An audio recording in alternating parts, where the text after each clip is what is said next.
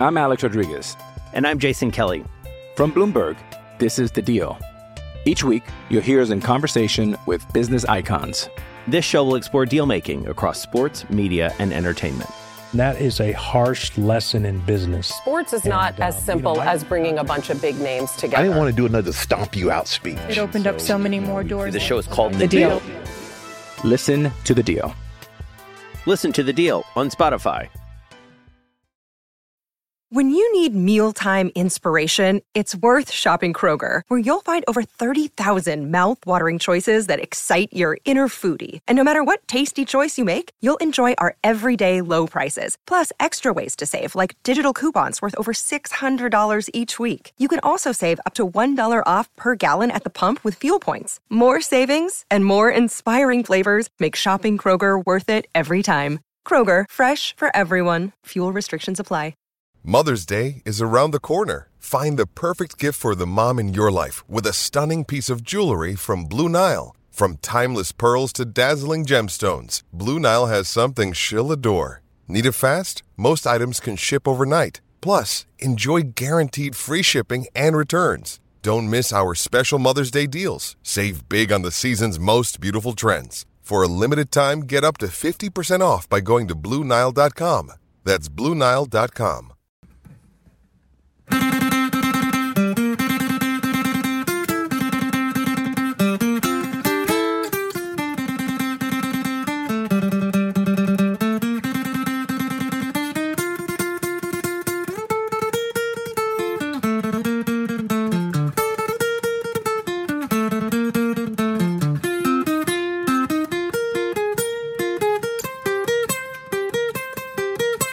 do it there, let's do it. Let's do it, let's innit? Do the show like that. One of these, my staff, I might have my insurance people ringing me for my mic insurance. So mic insurance? You got insurance for your microphone or for you? Specific. My bike insurance. All oh, right. The Bubbins plan. I'll tell you what, it's an absolute flipping racket, isn't it? Insurance? Oh, my God. My 11 year old agrees with you. He thinks absolute that insurance, if you racket. just never paid insurance, and kept all that money in a bank yeah. account, you'd be better off. Obviously, there are some things you have to do legally, but yeah, yeah I was going to say. I mean, uh, what what I find so frustrating with insurance is, go on, you you use it because it's legal, and then your car gets stolen, which isn't your fault.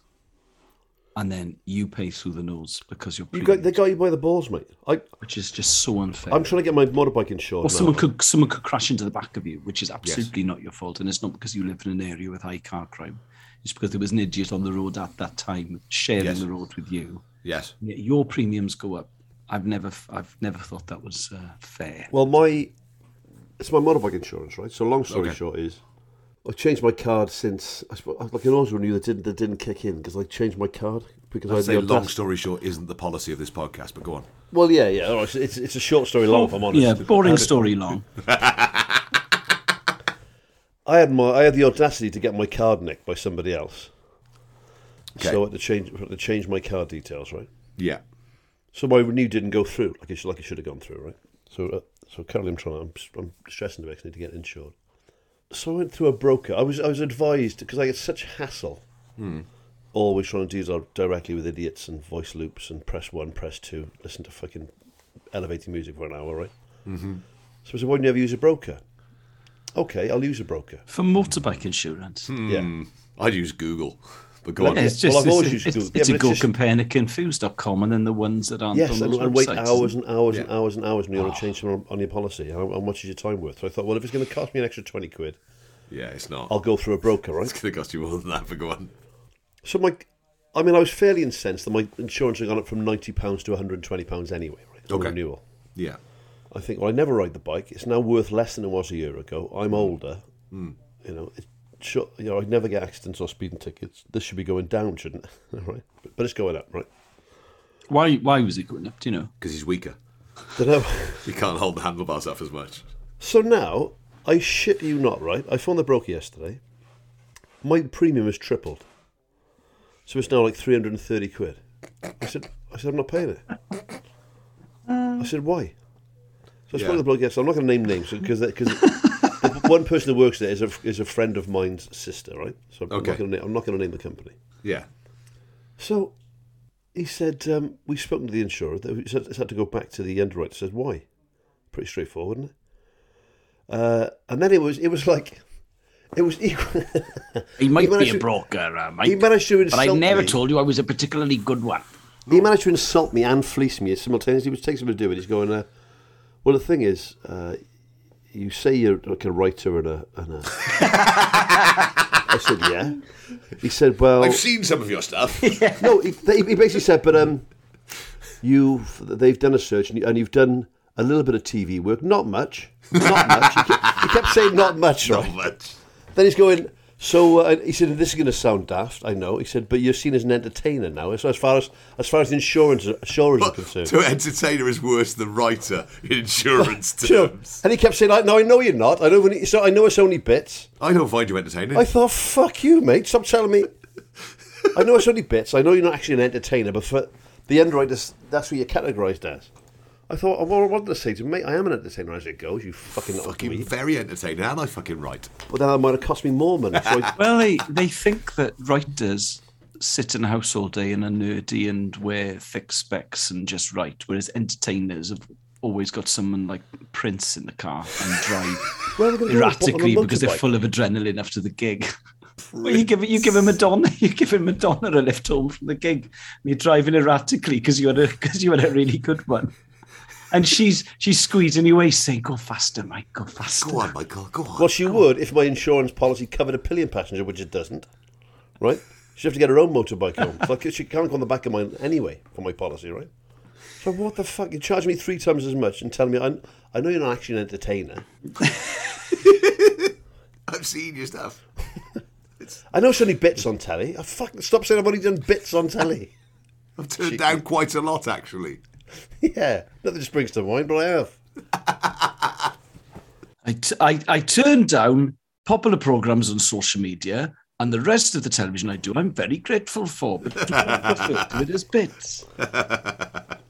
So at the moment, I've- I've got an uninsured motorbike. It's my problem. Um, I'm hoping it doesn't get nicked. By the time this goes out, it'll be insured, so I can say. Okay, that's good. That's fine then. I don't want anyone to like try and find Casa Bubbins and can you can you not go back to the original company, Mike? Well, that's what I've done. Insurance, but um, I was on the phone yes- yesterday for. Well, I gave up after forty-five minutes. I gave up because they were- they play. To be fair, a very a very good play. Their, their actual good what you playlist. call it playlist is good. Yeah. Okay. There's some Well, songs you're on on there for a hold lot- for 45 minutes. Some bangers yeah, on there, was there? but after every sort of song, it tells you you're now tenth in the queue. I think okay, well, I'll listen to like whatever a bit of ver- bit of the Verve. Bit of the verve. When the Nice. Verve finished, you are now I'm tenth, and they go, "Oh fuck off!" I'm still tenth after the Verve. It's quite a lot of but songs, right? the next track is five. I might hang on for another three minutes here. But you end up. So I ended up giving up when I was fourth in the queue, but I've been on for forty-five minutes now. I can't. I can't. I Why cannot didn't you have keep the doing phone it. on speakerphone and then do Yeah. other stuff? Like maybe put Well, that's some- what I did. I was driving the car. I was, I was doing things, but I just thought, fuck, I can't do this anymore. And then it said use that. So then I, I tweeted him an, abu- an abusive tweet, well done. That'll fix it. and the bloke got in touch and said, "Why don't you try our web chat?" I said, "Yeah, I've tried your web chat. It's toilet because they, they keep all the web chat does after I've been frustrated for ten minutes is tell me to ring." Oh, so I'd like to, to just deal with. So now, what I'm getting to is they're going to ring me at some point. I hate to say this, Mike. Go on. I think it's you. Don't say that. How I? They don't even know me. I've only done just bits. seems to no one knows who I happen. am. no one knows who I am. Why are they picking on me? On IMDb, just bits. Go and pick on Rob Beckett or Ramesh Ranganathan or somebody. I've only done bits. Proper celebs. Before we before we move on though, Mike. Yeah. Obviously, Wales have qualified for a World Cup. Oh yeah. You, we, the three of us were at the game. Yes. Yeah. As someone who was more of a rugby fan than a football fan, I'm desperate to know your impressions of the match and the experience and everything, Mike, because I've been to loads of games, so I know what I think. But it was Hmm. Well, do you know um, what? Funnily enough, people accuse me of riding the uh, the Alice James coattails and being being the uh, Welshman for hire. A couple of- so I did uh, Hawksby and Jacobs the day after. Oh, yes, And I, and I did bits. Colin. I did bits on Bits. Hawksby and Jacobs. Do And I bits did- on Talksport. And then I did a little bit on um, Colin Murray's show. But I, and I was quite honest about it. I said I've been to dozens and dozens and dozens, if not hundreds, of rugby games. Right, Hmm. that atmosphere last week for the football was better than all of those. It was fucking nuts, pardon my French. right, because I, I saw you outside the ground, didn't I? We got in there. Yeah. I didn't know thwhere the tickets were because my, oh, my mate Dan Thwaite got me the tickets. Yeah, yeah. As we get up, I said, "Jesus Christ, mate!" I, was- I was in line with the with the penalty spot and and eight rows back. You were opposite the Canton stand, weren't you? This, Yeah, the- in the yeah, family yeah. stand. I said, if "There's a goal first half, mate. We're right there." Right? So bloody hell. So, and then David Owen came on, and all the, there was all the atmosphere. I was the, saw the Ukraine fans were in the away uh, corner on the right hand side of us, and Ben's been to loads of games as well with me, international Six Nation games, you know, autumn internationals. He's with his mate Alex, who's Dan's son.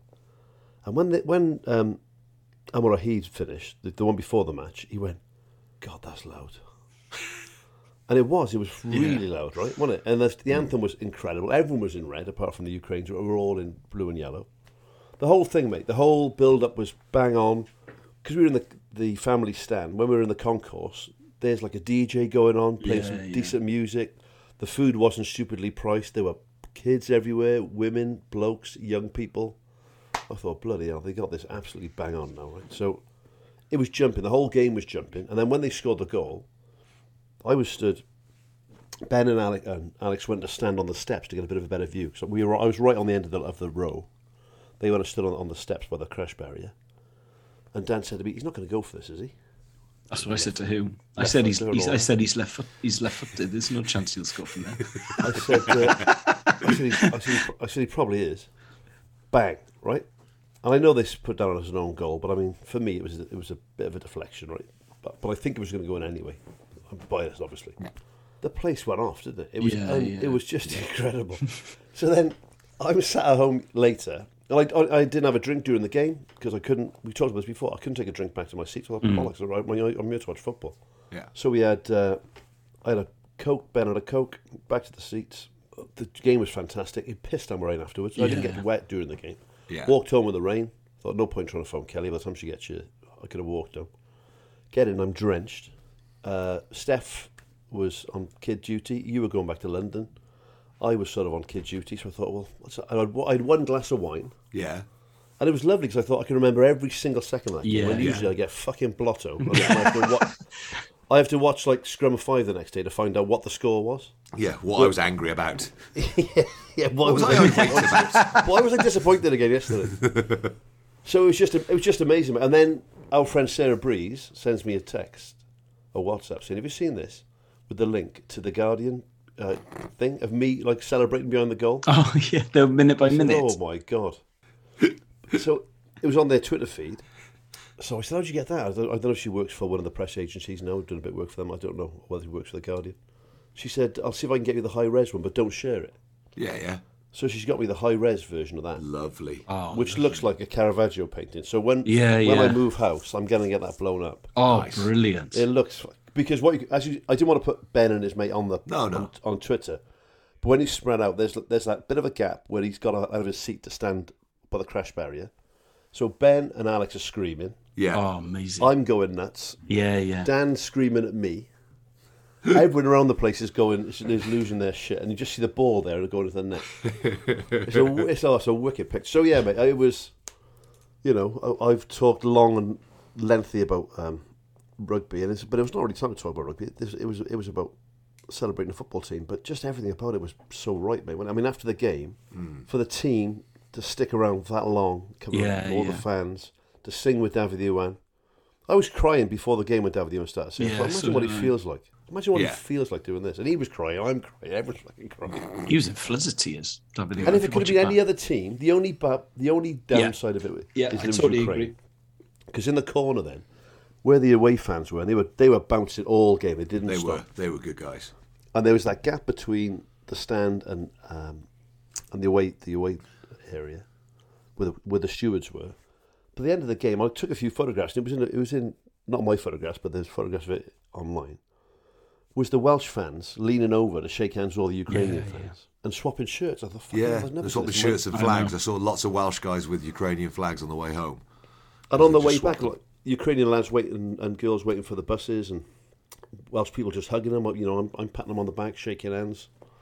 Yeah, so I don't. Um, it was an incredible day, mate. But I, and I'm I'm a casual fan compared to you two, but especially you, Al, Bloody Home and Away for, for God knows how long. I said to, when I came in, I said to Cal, I cannot imagine what Alice is feeling right now. My friend, I cried during David one, and then I cried during the anthem, Nice, and then I cried after the goal. lovely. And then when the final whistle went, I I, I hugged Hugh, right? Now I've watched Hugh I've watched football with Hugh since March nineteen ninety three. So all the Wales games I've always gone to have been with Hugh. You know, for thirty years that is almost. And Hugh is a he's he's like quite a classic sort of West Walian, sort of keeps his Not a hugger. cards quite close Not to his a, chest. not a hugger, yes. Yeah, that's where. Happily kill a sheep. We Yeah. Oh, yeah.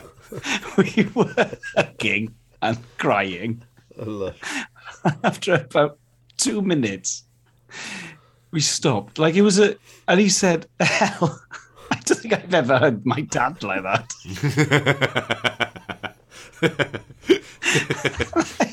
I said, "I think there's something, other, there's something else going on now." I don't think I've ever hugged my dad like that either. It was What is hilarious. it? It- It was so funny.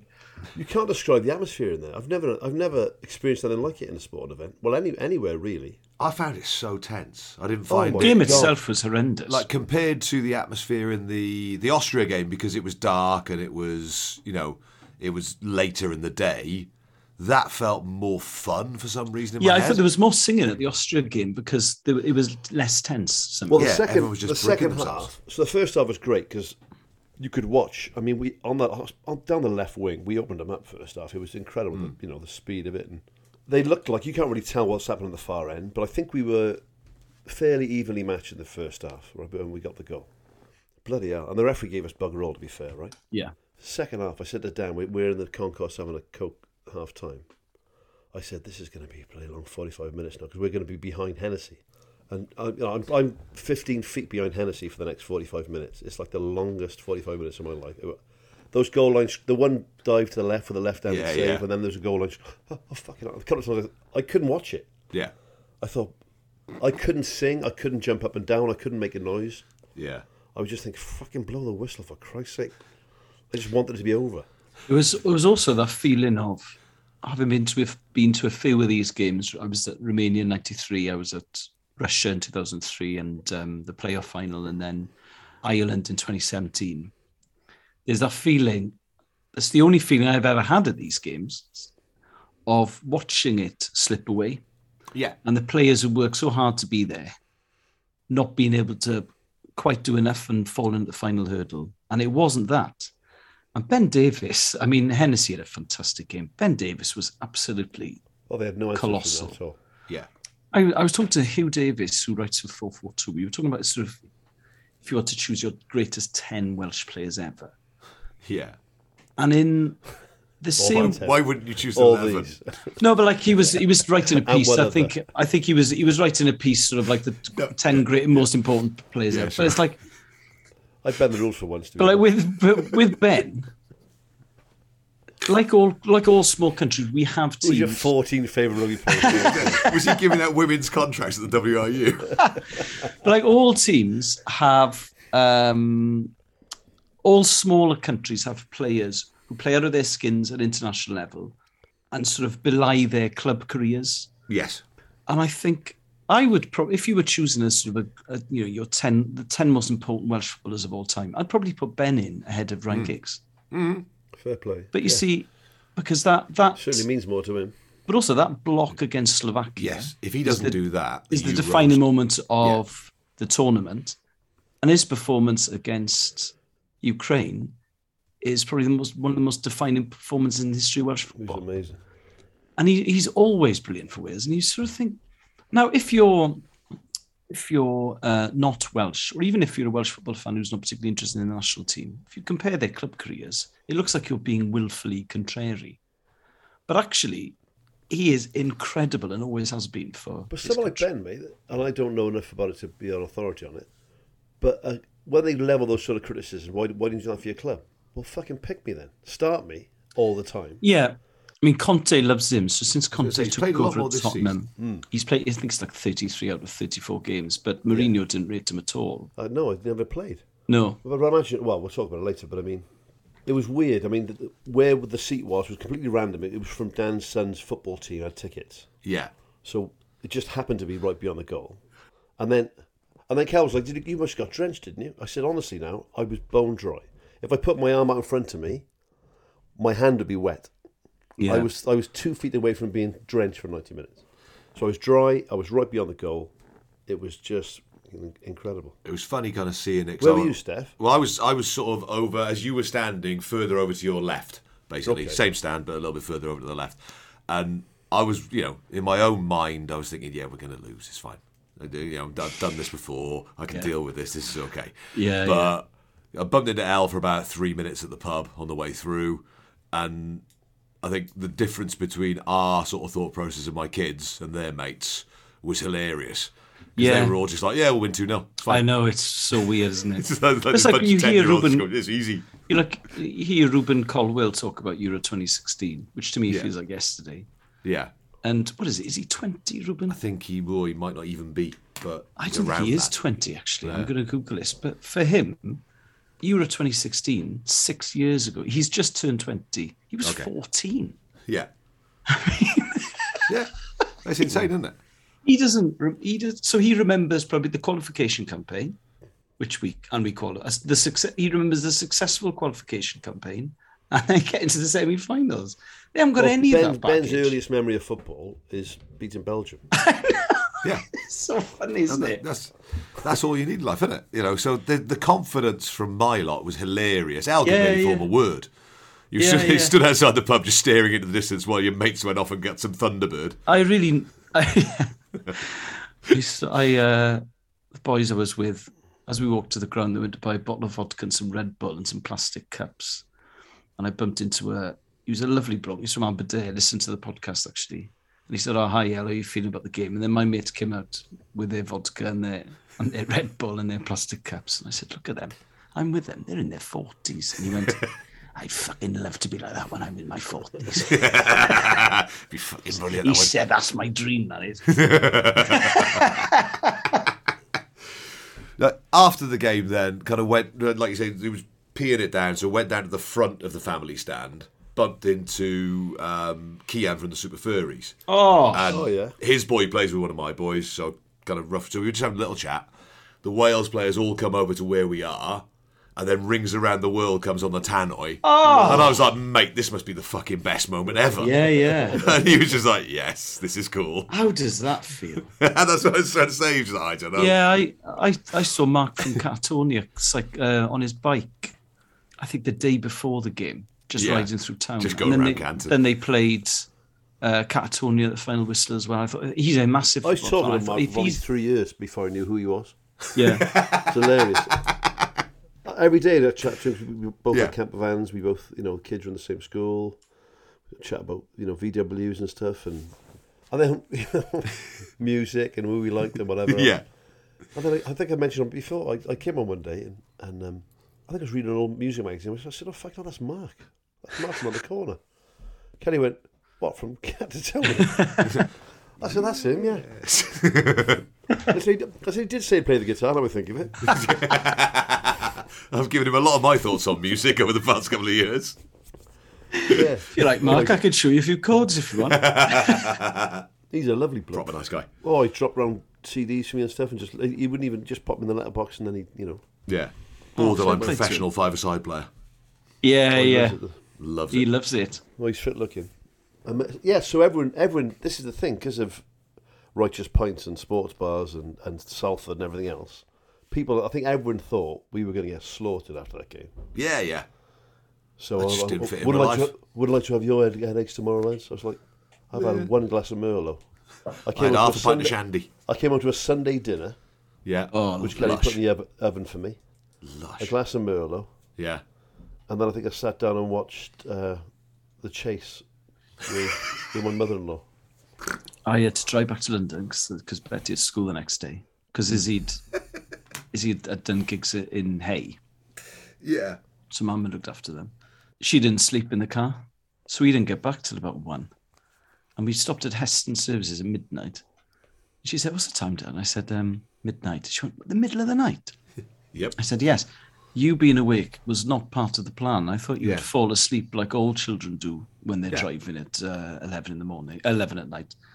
Also, I mean, when wh- when when your country isn't qualified, I mean, if we take say the gap between fifty eight and twenty sixteen, I mean, twenty sixteen was hugely significant. But obviously, th- that was a European Championships, and so then do, to do two of them on the trot. Yeah. Page now is the only Welshman in history to take his side to two different, you know, major tournaments. Curiously, I think Jimmy Murphy, the other manager, uh, the manager at the 58 World Cup, he was from Llwynapia, I think. And, and Page is from Tylerstown, which they're like two and a half miles apart. On Google Maps, there it's a six minute drive. You know, so both, both of our best managers on, on Coleman, of course, as well, are from, you know, it's walking distance. Well, we got a great. We'll talk about it. We got a great clip of, of, of him later on. But um, But I can just apologise, by the way, because next door neighbours haven't worked them, so we do hear drills, Facially? and Oh. angle grinders. He's having a Brazilian butt lift. You're fucking idiot. yeah, At Vic's least going to he's look not- really different. But you do just think about all the people who would have loved to have been there, who are no longer with us, all that kind of stuff. Oh, Hundred percent, yeah. Well, it's nice because you were down as well, so I get I got a chance to uh, pop in and see you at your sister's, and Yeah, yeah. No, it's you were good. throwing a ball on with Ben at the back garden for a bit. he's got good hands on him, isn't he? Of course he has, mate. Of course, he has by two the best, legs, doesn't isn't it? Fair play. Trained by the best. Yeah, it was nice. And funny, Hey on Why. Oh, here we go. So Iz was doing Hey on Why. I went up there with. Um, if you don't know what Hey on Why is, it's the world's one of the world's biggest literature and book festivals. Brilliant. So I went to go and see Jay Blades from uh, uh, the Repair Shop. Well, the kids went to go and see Liz Pichon, their, f- one of their favourite uh, kids' authors. Long story short, so we went to see different shows, met up afterwards, very nice. Hey on Why is always lovely. We went to the Castle Grounds and had a, had a cup of coffee and some pizza went to a stationery shop. Now this is being this is being working class Welsh, right? This is. Kel said, make sure you tell the boys this when next we record, see what they think of it, right? I've got a little stationery shop in Hayonway, and there's lots of them there, obviously. Bookshops and stationery shops, so I went in there. Very nice, very friendly. I think I like writing with a pencil. Yeah. I'm doing scripts and stuff now, so, you know, hopefully to do more bits on TV at some point, right? Absolutely. Yeah, yeah, yeah. That dream of becoming a writer. yeah, yeah, yeah. I go in there. I've always wanted. What do you know do? the I, school- I write bits. You know the school pencil sharpeners with the windy handle? Yes. Yeah, yeah, yeah. I want one of those, right? So I always lose the little plastic. Hundred one. percent. Love it. Go in there, there's one I can see in the window. Not quite like the school ones, but the same sort of thing. right? I said, oh, hi there. She went, hello. I said, have you got any of those um, pencil sharpeners with a handle? She, she, I've got one more in stock. I said, I've got the last one. I said, oh, brilliant, okay. So she, um, it was that one. She, she said, that she's going to get the box for it. She takes it out of the window display. I thought, oh, lovely, thank you. Cal's outside waiting for me with the kids. I thought, I haven't asked how much it is. There's no price on it. I said, oh, how much is it, by the way? How much do you think it is? Um, I would. I would pay. Right. I would pay fifteen to maybe twenty-five pounds, but I think that's silly. Reasonable. Describe it again. I think. I think. I still think that's really high end. It's a metal pencil sharpener with the one you put the pencil in the side. oh, yeah, yeah. Yeah, with yeah, like yeah. A, and a you, ratchet that sort of pulls it back in towards. and it the would handle. attach to the side of your desk. I would. I would And you think. can, yeah, you can, sh- you can Like a screw it clamp. onto your desk. Yeah. Yeah. So I, I would say five pound is what it should cost. Eight quid is But I'm what I would thinking ten to fifteen. Go on. The, the I'm going to fact say, I'm that you gonna haven't say gone. something. But this nuts. is 60 well, no, quid. This is the problem of being working class Welsh, right? Yes. growing up, and having a chip on your shoulder, and always having uh, a little bit of imposter syndrome. Does it have like a wooden handle and is it, does it look this classy? one's metal, right? Okay. It's metal, but yeah, it looks nice with a little drawer that pulls out with the shavings in it. Yeah, yeah, yeah. I've had imposter syndrome since the day I started doing anything in front of people. Since you started doing bits. Well, yeah, since I started doing bits, always, and I always will have, even when I do longer bits. Yeah, I, I- you know, yeah. A series of bits. And I always think those bits are going to end the next day anyway, yeah. Oh, Yeah, yeah. and I'll be go back to So my does the proper insurance job. company. Working, I'll go back to my proper job of working at B and Q, right? That's what I always do. Absolutely. Yeah. right. I said, "Oh, how much is it, by the way?" And Kelly's in the doorway. She went, "Oh, it's 175."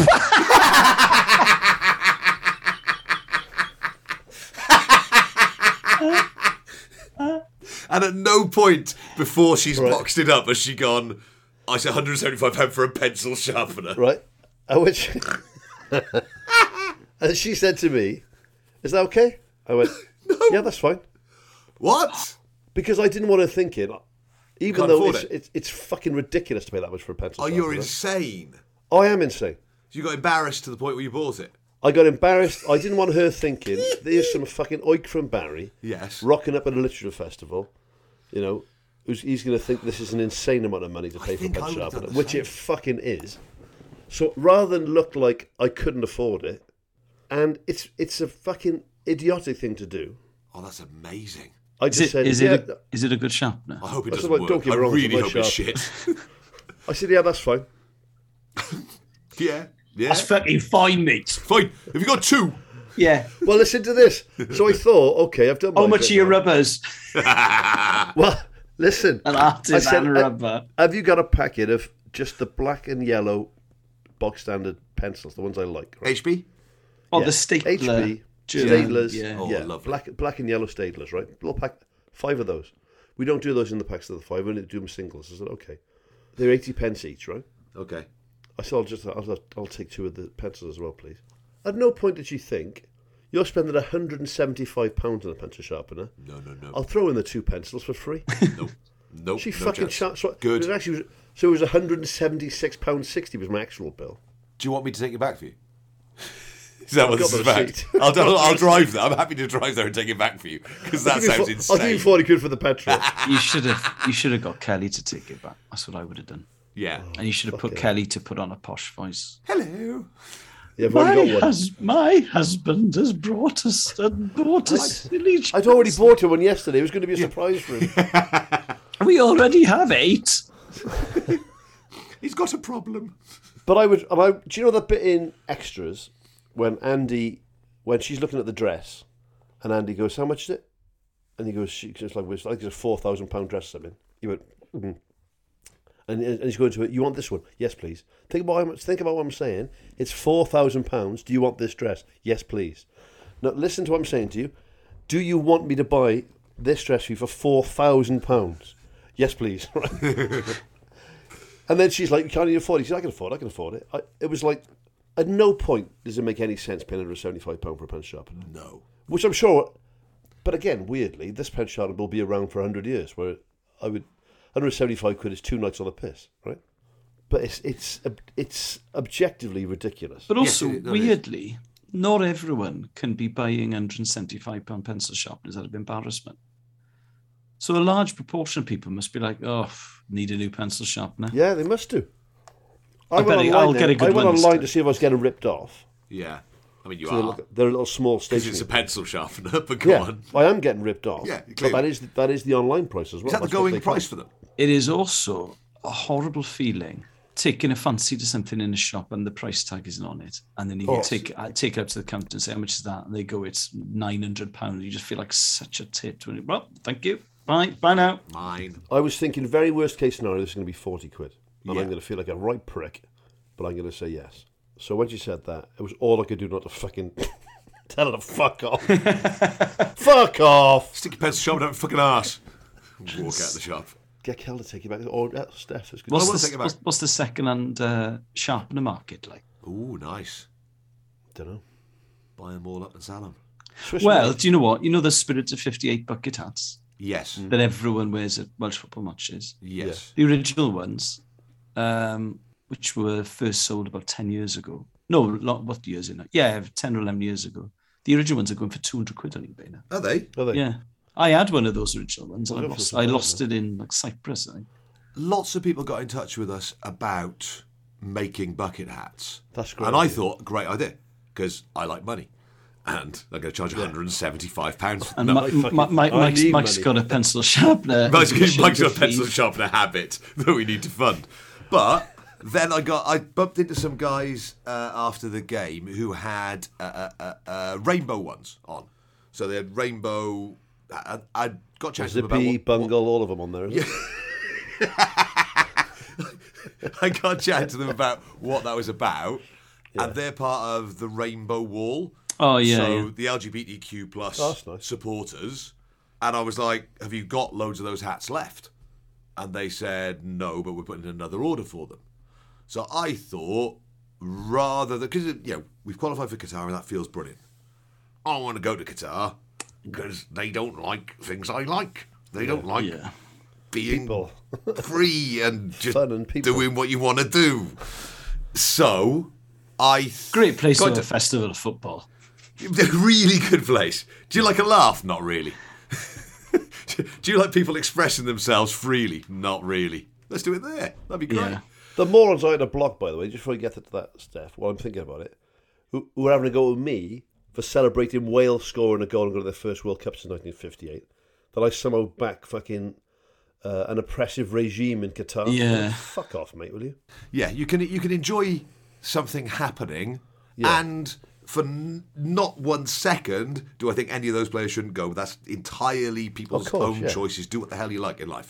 And same with fans. If fans want to go there, same with Yeah. people working in the media if they want to go there. I'm not criticising any of my mates here, okay? But it's not for me, and I think that it would be quite cool. So I've got the details from these guys at the Rainbow Wall. So on the episode description, I'm going to put up how you can order one of these hats. And if you, you know, if you just wear them around, cool. I think they get them in stock in August. If you wear them to the Nations League games, you don't have to be Welsh. They're re- they're really nice hats. They're really cool. If you go into Qatar, take one with you. That'd be a, Oh, that would be flipping hilarious. Do they um, come in big he- head sizes? They got big head size and small head size. I've got a, because I've got a, right, if there's only two Melon sizes, head size and they won't- mango if head There's only two size. sizes, they, won't- the big one won't fit me. Okay, I know that for a fact. but buy one, give it to your kids. Yeah. Okay, My, ki- my kid's got big heads too, mate. stick it on your wall. I just thought it'd be a nicer thing to do rather than. I like money, and I didn't realise you'd spent 175 pound on a pencil sharpener. Otherwise, I might change It'll my never, mind. well, it'll never happen again. no, The good thing about it is That's the mate, last 175 pound pencil sharpener I ever buy. You mark my words. You've got is. my word. With a very sharpened But what I'm pencil. going to do with it, mate, I like Sharpen said the about, fuck out of some pencils. I'm going to, I'm going to actually when I when we move house, I'm going to screw it to the desk. I'm not going to clamp it. It's going to get screwed properly Yeah. to the desk. yeah, I- you know, so I'll never lose that. Yeah, and you'll have I'm the so- I'm- I mean- sharpest pencils in Barry. Well, I've been the last uh, probably two weeks with my with my graph paper out. I've been sketching little ideas for the for the house, all using my Staedtler pencils, and they're razor sharp. I can tell you that for nothing. I mean, I can do tiny little numbers on there. sketching out ideas for the house. I have been. This is the helipad. Well, no, because I quite, I think I would have quite liked, if I wasn't going to be a carpenter, I'd quite like to be a, do a bit, do a little bit of architecture as well. Just bits though. Bits. Just I don't, I don't a bit of get well known. architecture. I don't get well known for it. I don't get trained for it. I'll show you the plans. They're good. That'd be, that'd be great. It's all on there. The sunken lounge, which, Yeah. by the way, I mentioned to Izzy, she was loving the idea, loving the look. This is the uh, someone underground point that you should lair have where I'll known. trap my enemies. this is the shark tank. I did think about having a, Shark Tank. a fish tank in between as a room divider. Oh, fucking Quite hell. nice. Really? Yeah. Like a 1980s Chinese restaurant. Yeah, and then you forget Yeah, to feed them. exactly And then like what that. you actually have as a room divider is a sort of fish graveyard. Full of dead fish and fish Watery shit. death zone. brown water and dead fish. What's that? No, I keep forgetting to feed you. Can you climb in the wall, divide a bed, and clean it out, please? No, not nothing. No, f- no underground layers or anything. Just a nice, just sketching ideas of you know where extensions could go, what could happen. All in my little tiny little numbers with my very very sharp pencils. Good though, mate. If you if you ever have, you know if you've got a blunt pencil and you want to sharpen, how many how many pencils? Right, I bet you in my life I spent more than hundred seventy five pound on pencil sharpeners. Bollocks. Oh, In my life, in my No, no, life, no, bollocks. they're two pounds each. yeah, and I've probably owned three in my life. I was going to say, I don't, No. I don't think I've owned more than two. But I'm an artist. I'm a drawer. Oh, you're an artist, I forgot. Is that part of the insurance as well? Is that better than doing bits? I'm whatever. It, I'm whatever it costs the least to insure a motorbike. yeah, So you, you reckon you've I'm an bought about, agoraphobic, Al. You know this. you reckon you've bought about ninety pencil sharpeners in your In my life, life? Yeah. Yeah. I'm 'Cause- fifty. That's two a year. Yes, which is fucking insane. I, yeah. haven't bought a pencil sharpener. Since my GCSEs probably. I know pre, pre that. Yeah, but when do you use pencils? Never. Well, there we go then. You've answered your own question, haven't you? Why, why No, would I you haven't bother, asked my you- own question. You fucking knob. Of course you haven't. Of course you haven't had time to sharpen it. I know. You're not going to sharpen a fucking pen with it, are you? Oh You're a fucking 50 year old man. What are you sharpening pencils for? Your job doesn't involve to keep pencils. my pencil He's sharp. sharpening all his crayons. Nothing. nothing, nothing I to write. do I write all involve- my scripts in pencil Why? because I want to do bigger bits. Why don't you write it in pen? It would be I fucking don't- permanent. Yeah, but You pencils would are be on permanent. stage looking at it going, that's faded. Fucking hell. What's that? No, because when I, I then transcribe it, I use pen. But when I'm sketching out ideas, it's Use a always fucking in pencil. computer. It's I don't- 2022. No, it's too slow on a computer. I can't type fast enough. I've, def- I've definitely, Takes into I've it. definitely spent 175 quid on pens. Well, there we are. Then there we go. Although in the last seven or eight years, it's all completely transferred to computer now. I don't write anything on a computer. I fucking hate it. When I'm doing scripts, I have to say I write it all out longhand, Like Roald And then- Dahl. and yeah, exactly like Roald Dahl, and then I type it out afterwards. In fact, I want to try and get that yellow paper that Roald Dahl used to use. It's only four hundred quid a pad from the fucking place up in Hawaii. fucking robbing bastards. No wonder he lived in a fucking hut. I'll be living in a boat hut as well at this rate. Spending 175 quid on a fucking pencil sharpener. Where's Mikey sold the house? Keep him in pencils. No, but I can't. I can't stand anything creative on a typewriter on, on a not typewriter. What do you call it? Computer. I'm a slow typer. My dissertation was all handwritten, and I gave it to my dad's secretary, and she typed it up for me. 10,000 words. You're still a slow typer. I hate it. Like if, if I'm when we're doing stuff online, when we have, we have Zoom chats or script meetings, and my mate Paul there is is look sharing the document. As we're talking like this, he's doing. I was like, holy shit! You know, it would take me minutes to do that. I don't. I don't type anything out that I need to think of quick. Uh, on my phone, I've got a little vo- uh, dictaphone app thing. I press that, put my notes, you know, s- speak my notes into that, Full and I write them up. partridge. Sack Lynn. Having fun that excludes her employer. But I love the feel of a pencil.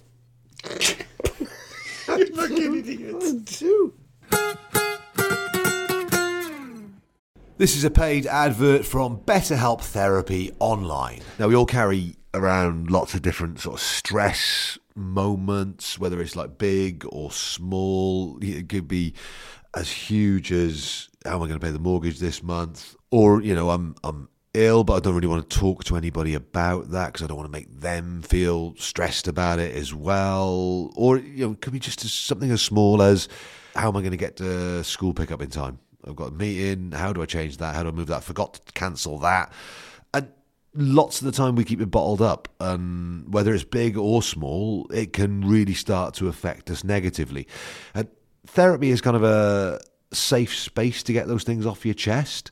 So whether it's like coming up with plans to to organise your life a little bit better, or whether it's just having someone to talk to about those things you don't want to stress out your mates or your family with. If you're thinking of giving therapy a try, BetterHelp is a great option. It's convenient, accessible, affordable, and entirely online. You will be matched with a therapist after filling out a brief survey, and you can switch therapists at any time.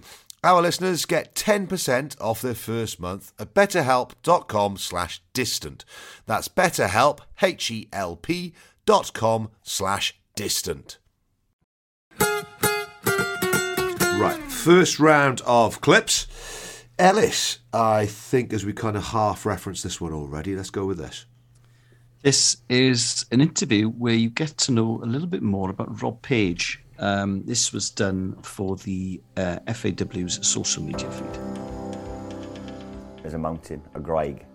Uh, we call it the Graig, and, and that was our playground. Tree swings, um, climbing trees, falling off them, um, riding your bikes. That was it. You- We didn't have computer games, we didn't have Xbox, PlayStations, mobile phones. We were out, you know, playing kick a can, um, making games up on the streets. And then your mother would call you in at nine o'clock for your supper. Um, you'd go in starving, hungry, have your supper, and off to bed, ready for school in the morning. So, yeah, great childhood. Um, you know, we didn't have a lot of money, but um, great, great memories. Growing up in Tylerstown, we were all affected by the last pit, the last pit closure in Mardy. Um, and that had an impact on the community because up there there was no other industry other than other than mining, as you can imagine. So, you know, it had a massive impact on the community in Mardy, Ferndale, Tylerstown. you know, so we all had to stick together. You know, there was the, the food banks and the welfare halls, and you know, everybody had to rally round each other, and I think that brought the best out in the community. So to be a part of that, yeah, I was really proud. That community spirit, I think I see that in, in aspects of the changing room with us that we've got here. You know, my mother would, the front door would be left open. You don't see much of that today. The front door would be left open and my mum's friends would be, you know, just shouting yoo-hoo as they come through the door and sit and have a cup of tea in the cellar in the kitchen with them. Uh, and they'd put the world to right for a couple of hours and yeah, it just it was just such a friendly community and a, and a great a great community to be brought up in. So there we go. Rob Page from Tylerstown in the Rhondda, uh, as I said a minute ago, the first Welshman to take uh, the men's team to two international tournaments because he was manager uh, of Wales at Euro 2020 and now will be taking us to the Qatar World Cup in 2022. He had 41 caps for his country. He's one of those players, certainly the home games. I probably saw every home game he ever played for Wales. And I really liked him. I thought he was a good player, decent club career as his father puts it, I think he's really, really grown into the role of Welsh manager. And this is a lovely clip, really, because he's from Tylerstown in Dromda. And he was born in 1974. So he'll have quite vivid memories of the miners' strike, I would imagine.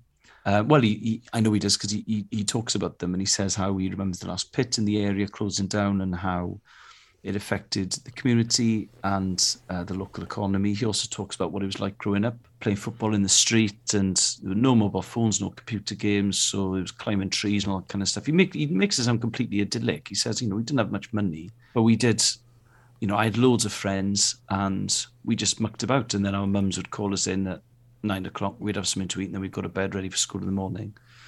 And his father's from the area, says, you know, it was a fabulous place. It was a fabulous community. It was a fabulous place to grow up. And you still see bits of that community.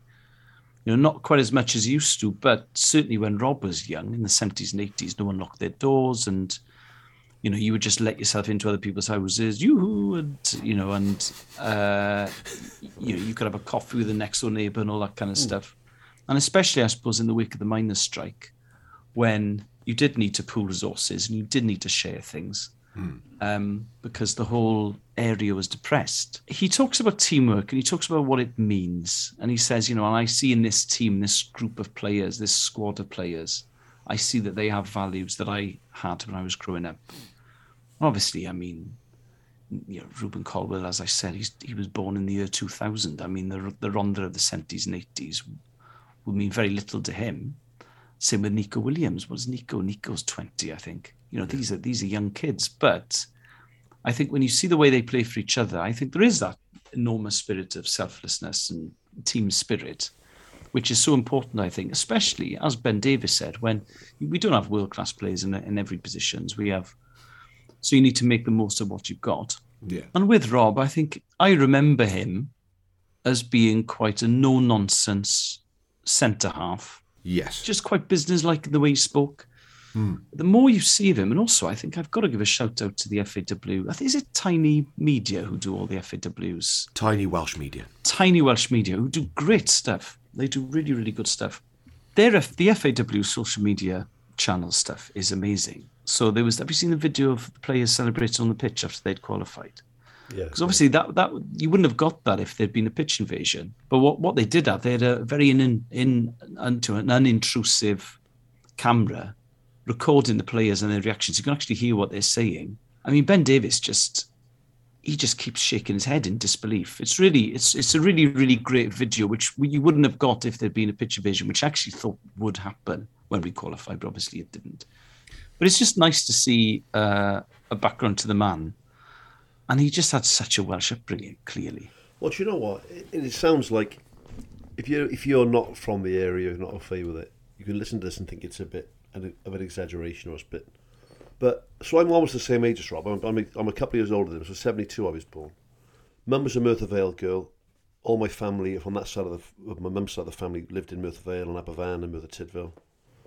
So for me, I spent every weekend, every Sunday at my nan's house. I spent every almost every half term. We never went on holiday when I was a kid because it was the 80s and we were skint. So I think we went. I think we went to Blackpool one year for a couple of days maybe went to Spain for a week when I was about nine. But apart from that, we never went away. So our holidays as, a, as with my, me and my sister would be to go to my nan's house up in Merthyr. So, and all these things that Rob's talking about, we'd go out, walk along the old canal path, you go up the mountain, you'd go and um, I remember going down to the colliery with my granddad and, and working the the, the the pit machinery because you knew everyone down there and go to the signal box and I'd work the signal boxes on the train track because you knew the people who worked there.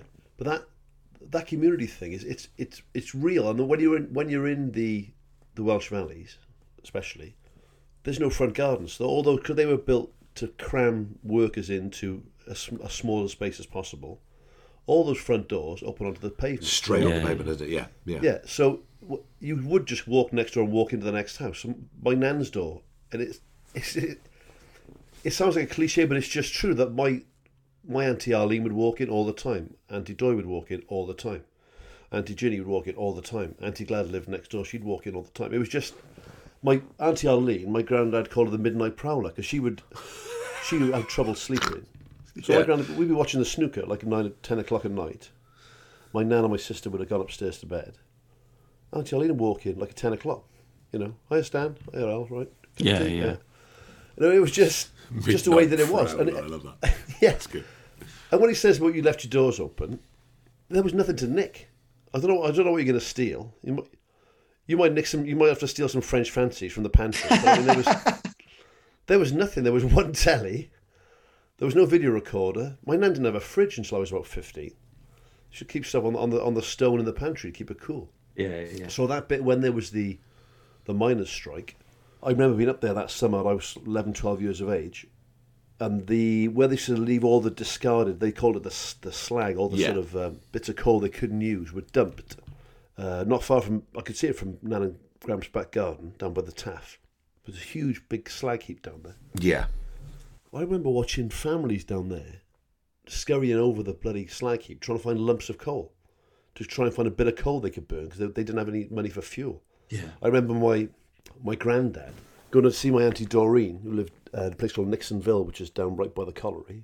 She's and she was a, a widow, lived on her own, skint. There was nothing around, so I remember making bloody sticks, but out of newspaper, twisting the newspaper to try and make it burn a bit slower. Okay, yeah. To get to get a fire lit. Yeah. So all these things, but I, it's interesting what Rob said there. I, I never felt, and you never felt poorly off Yeah, my grandmother always used to say that. She said I never never because felt poorly no off one had anything. It wasn't like because I never felt worse off than anyone I knew, and I didn't know anyone who was better off.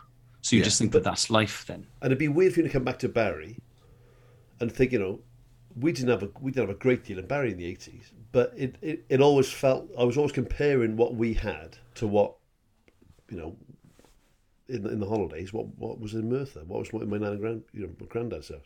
And you look at the, when you look at the way a country votes, it's always weird. I think, well, what makes that constituency conservative? What makes that constituency Labour? You know, we're all the same people. We live in the same country. There's the same national level of taxes. It's not like the states where the states are all different. I suppose it's all to do with industry and income, isn't it? So where Rob's from and where my family are from, up in the valleys, they had bugger all. So everyone had Yeah. bugger all. So they were they were Labour strongholds. And I think what and I'm not going to get too political on this podcast, not before, right? But when you look at what happened, where they said about the red wall changed in in England, and those people v- didn't vote Labour for the first time in their life, they voted Conservative. Yeah, the first time in a century in Yeah. some cases, yeah. I'm not going to get political on it, but if you can blame somebody that isn't the rich people for your lot in life, like th- there was never any doubt that when you live in Merthyr, the people that uh, ripped you off, the people that made all the money off your backs, were the colliery owners back in the day, right? If you then turn around and say to somebody, you know, the problem, you know, the problem with this is, is it's not the fact that people have made millions off your back in the coal industry. The real problem here is that couple down the street who've just come here from the Czech Republic. I don't know how they pulled that fucking trick, but they did it, right? Yeah. Is, is blaming other poor people for why why you're why you haven't got anything? It just Yeah. seems daft to me, right? Anyway, that's my political rant over with. But for Rob to say that, it is different. It is it, it in in this part of Wales. And obviously, there's, there's shitloads of problems up in the valleys. There's big drug use. There's massive unemployment. You know, I'm not I'm not seeing through rose-colored spectacles, but certainly as a kid growing up when I'm the same age as him, and he's the same, he's exactly the same age as my sister.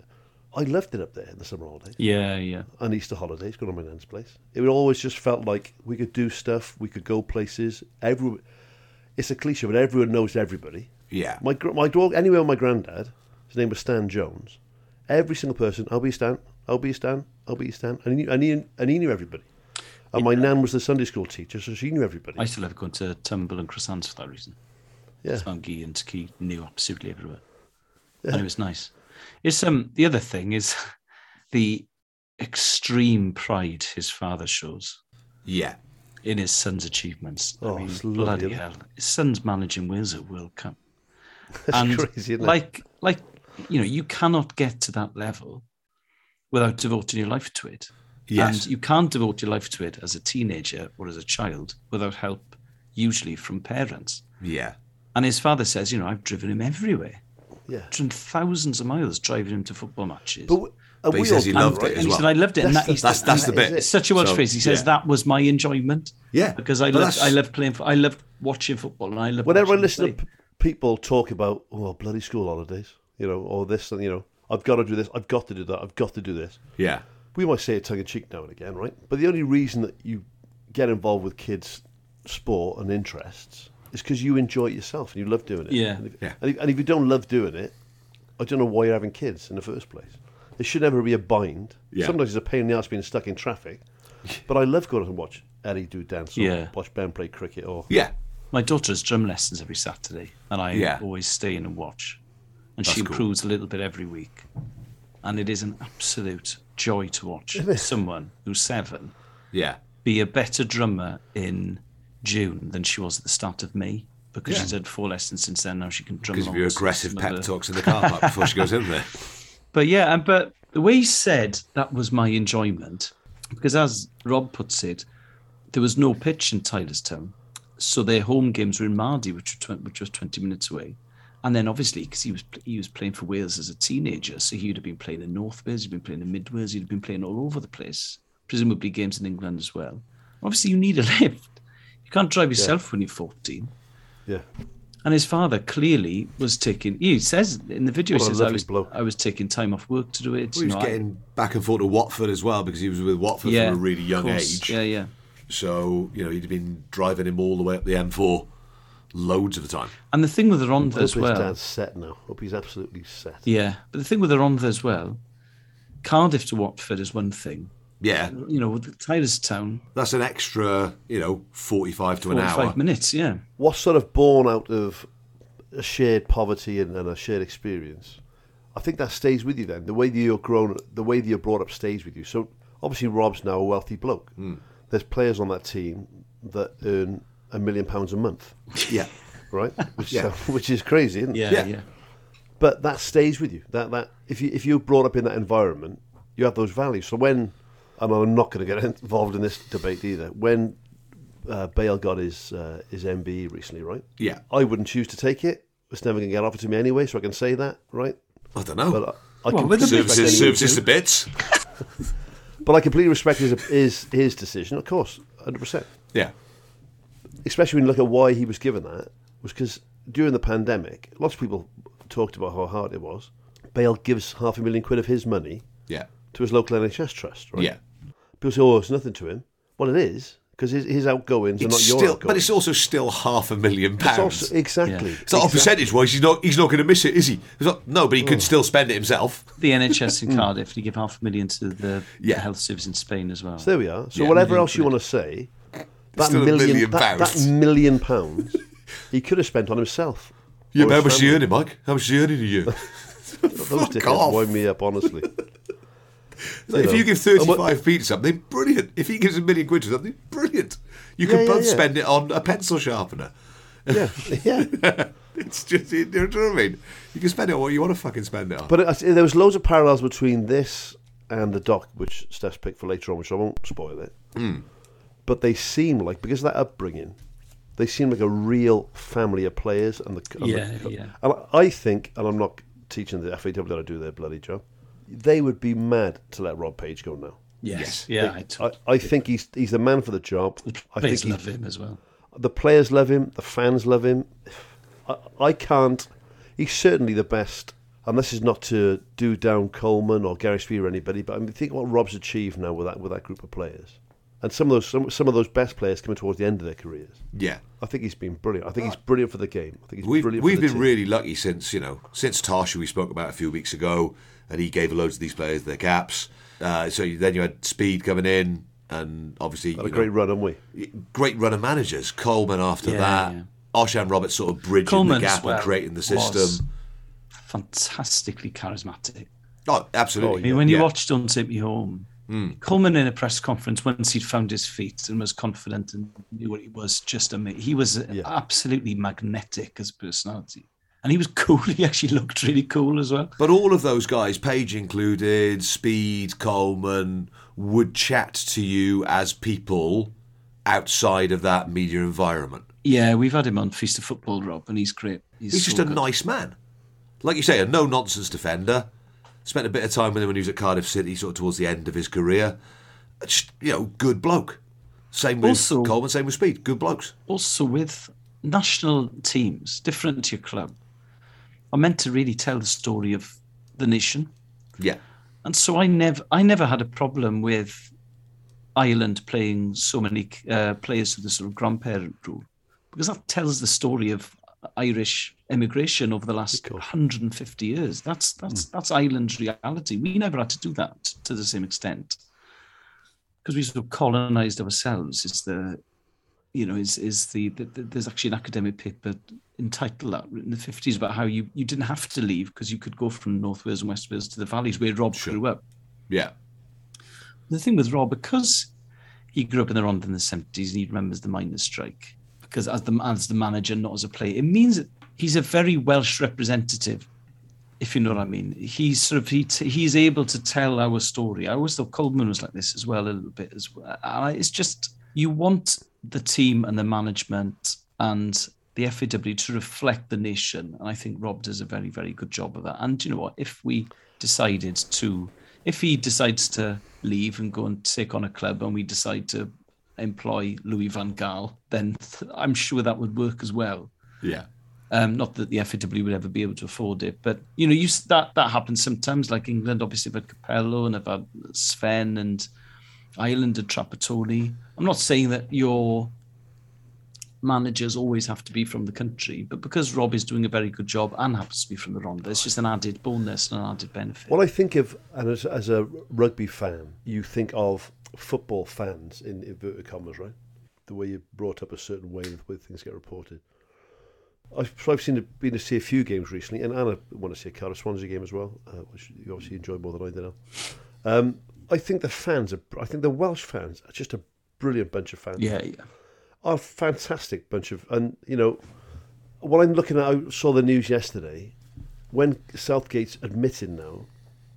I mean, I I feel so sorry for him that he, you know, fan reaction will have a sort of it can't not influence his selection of players and Yeah. influence- I think fuck what a thing to have to put up with because you've got fucking and, and it's a small percentage I know right because you've got some fucking arsehole England fans that are racist fucking knuckle draggers you've got to that's got to influence your selection who's going to take penalty shoot because of the shit that the three boys got in the, in the penalty shootout. I think fuck, imagine that. Imagine being, you know, I'm I'm saying this as a as a as a white middle class bloke. I understand that, right?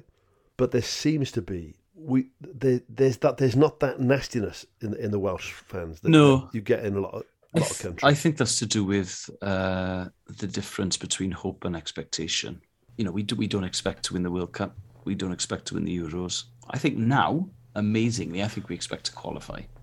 But Yeah. if we don't qualify, like we didn't qualify for 2018, we've done three of the last four.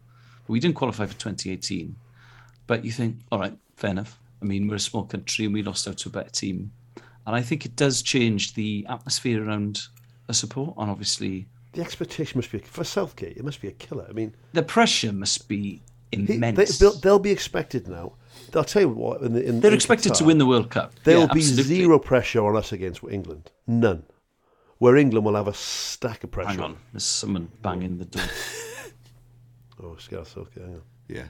It's, a really irate England fan. Who's, he's quite inclusive in his thoughts. We will have no pressure wh- whatsoever in the England game. True. They'll But I- have a stack of pressure. But I think If that they- England pressure is built on success as well. They got the final of the Euro, Yeah, semi-finals of the semi-final World World Cup, Cup. semi-finals of the Nations League. They, they should have but a e- bit of pressure on. But them this even time. then, that was what I'm saying though. But but that is never. It's not good enough for for the English press and the English media. I d basically, I'm saying stoke it up so we can. And beat the them. idiots, the idiots feed off that. Then, so when they go, when they get to semi-finals and finals, Yeah. it's never good enough because the press is saying, "This is the year. We're going to win it this year. This is the this is the one. Football's coming home." Fucking hell!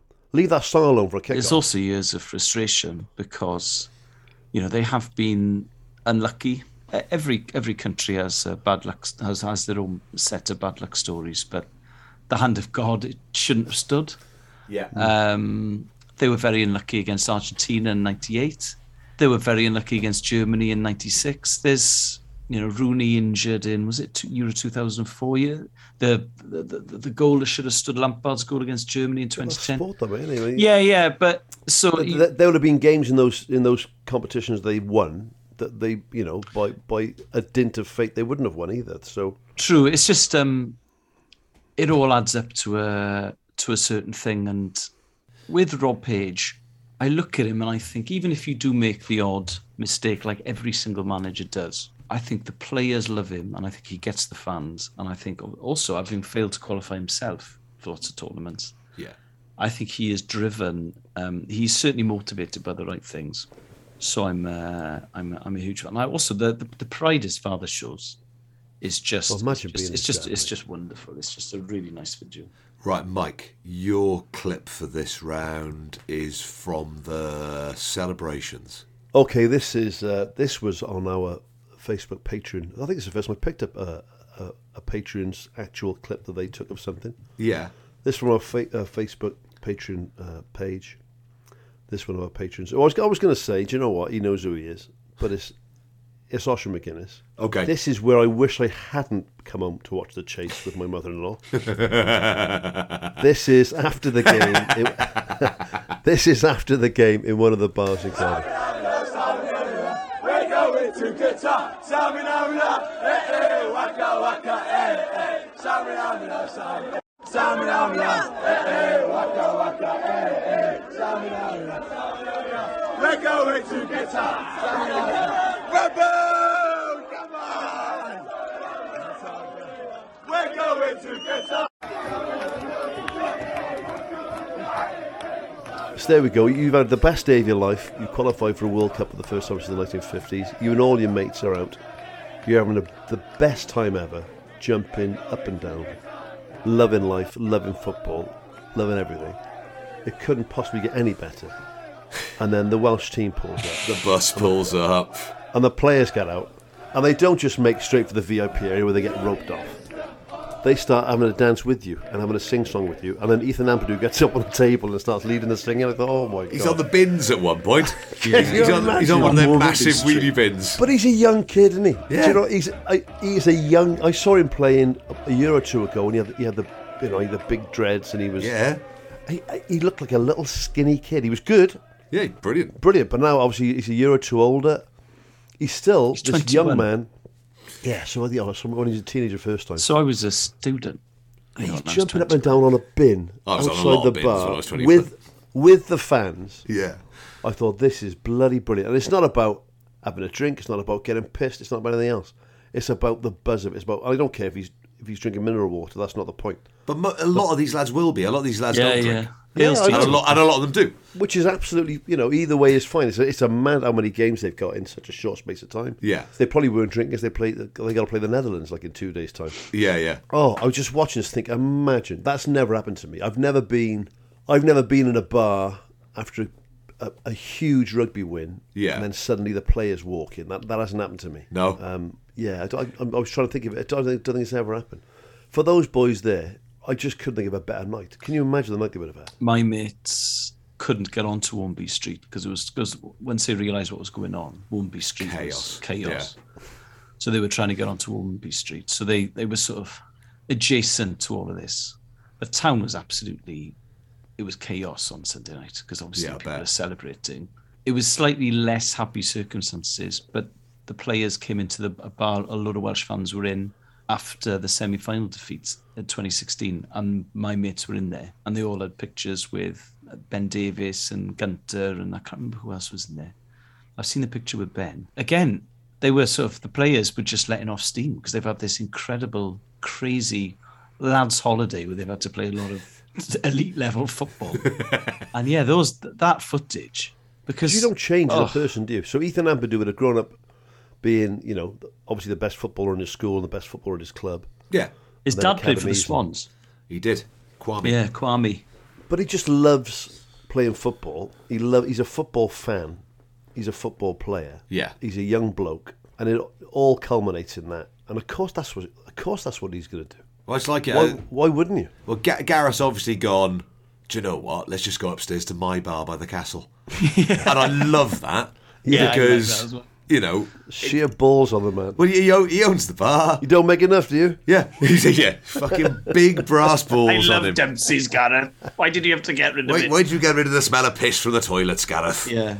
that was a the great most bar. disgusting toilets in South Wales. So, Dempsey's so Gareth owns a bar called Elevens that used to be Dempsey's. That if you've ever drunk in Cardiff, stank of piss. Oh, it did. But it yeah. was a great place to drink, It was a despite great the place. stink of piss. Yeah. It was much nicer before the smoking ban 'cause it just smelt more of fags than Yeah, that's true. There's the, that heady blend Yeah, of yeah. tobacco and urine.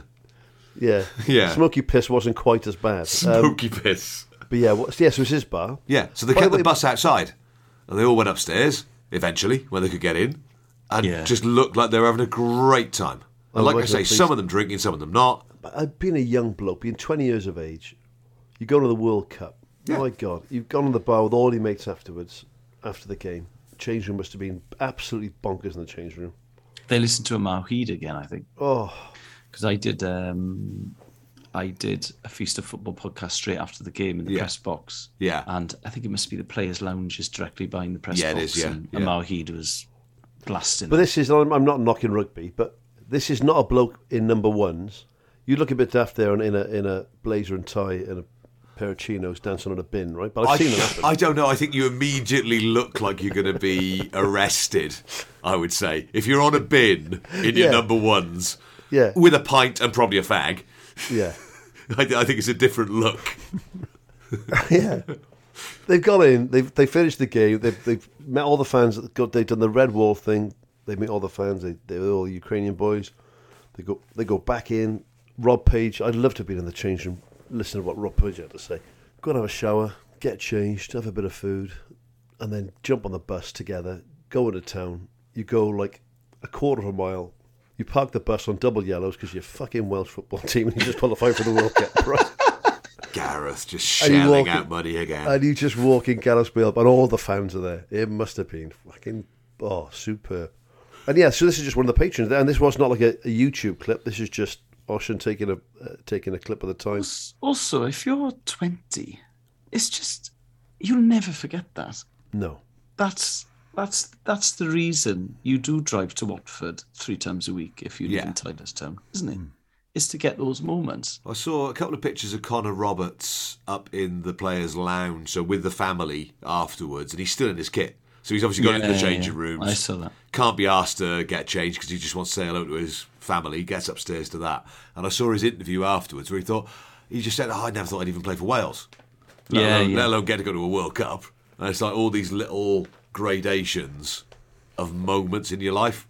That's great. I love all that. and then for for the fans, if you're like a home and away fan, you got your you got your hat on, you've been to the game, it's pissing down the rain, you're just having a great time anyway. yeah, That bus pulls up with the tinted You're like, windows. no way. You think that can't be, can it? No.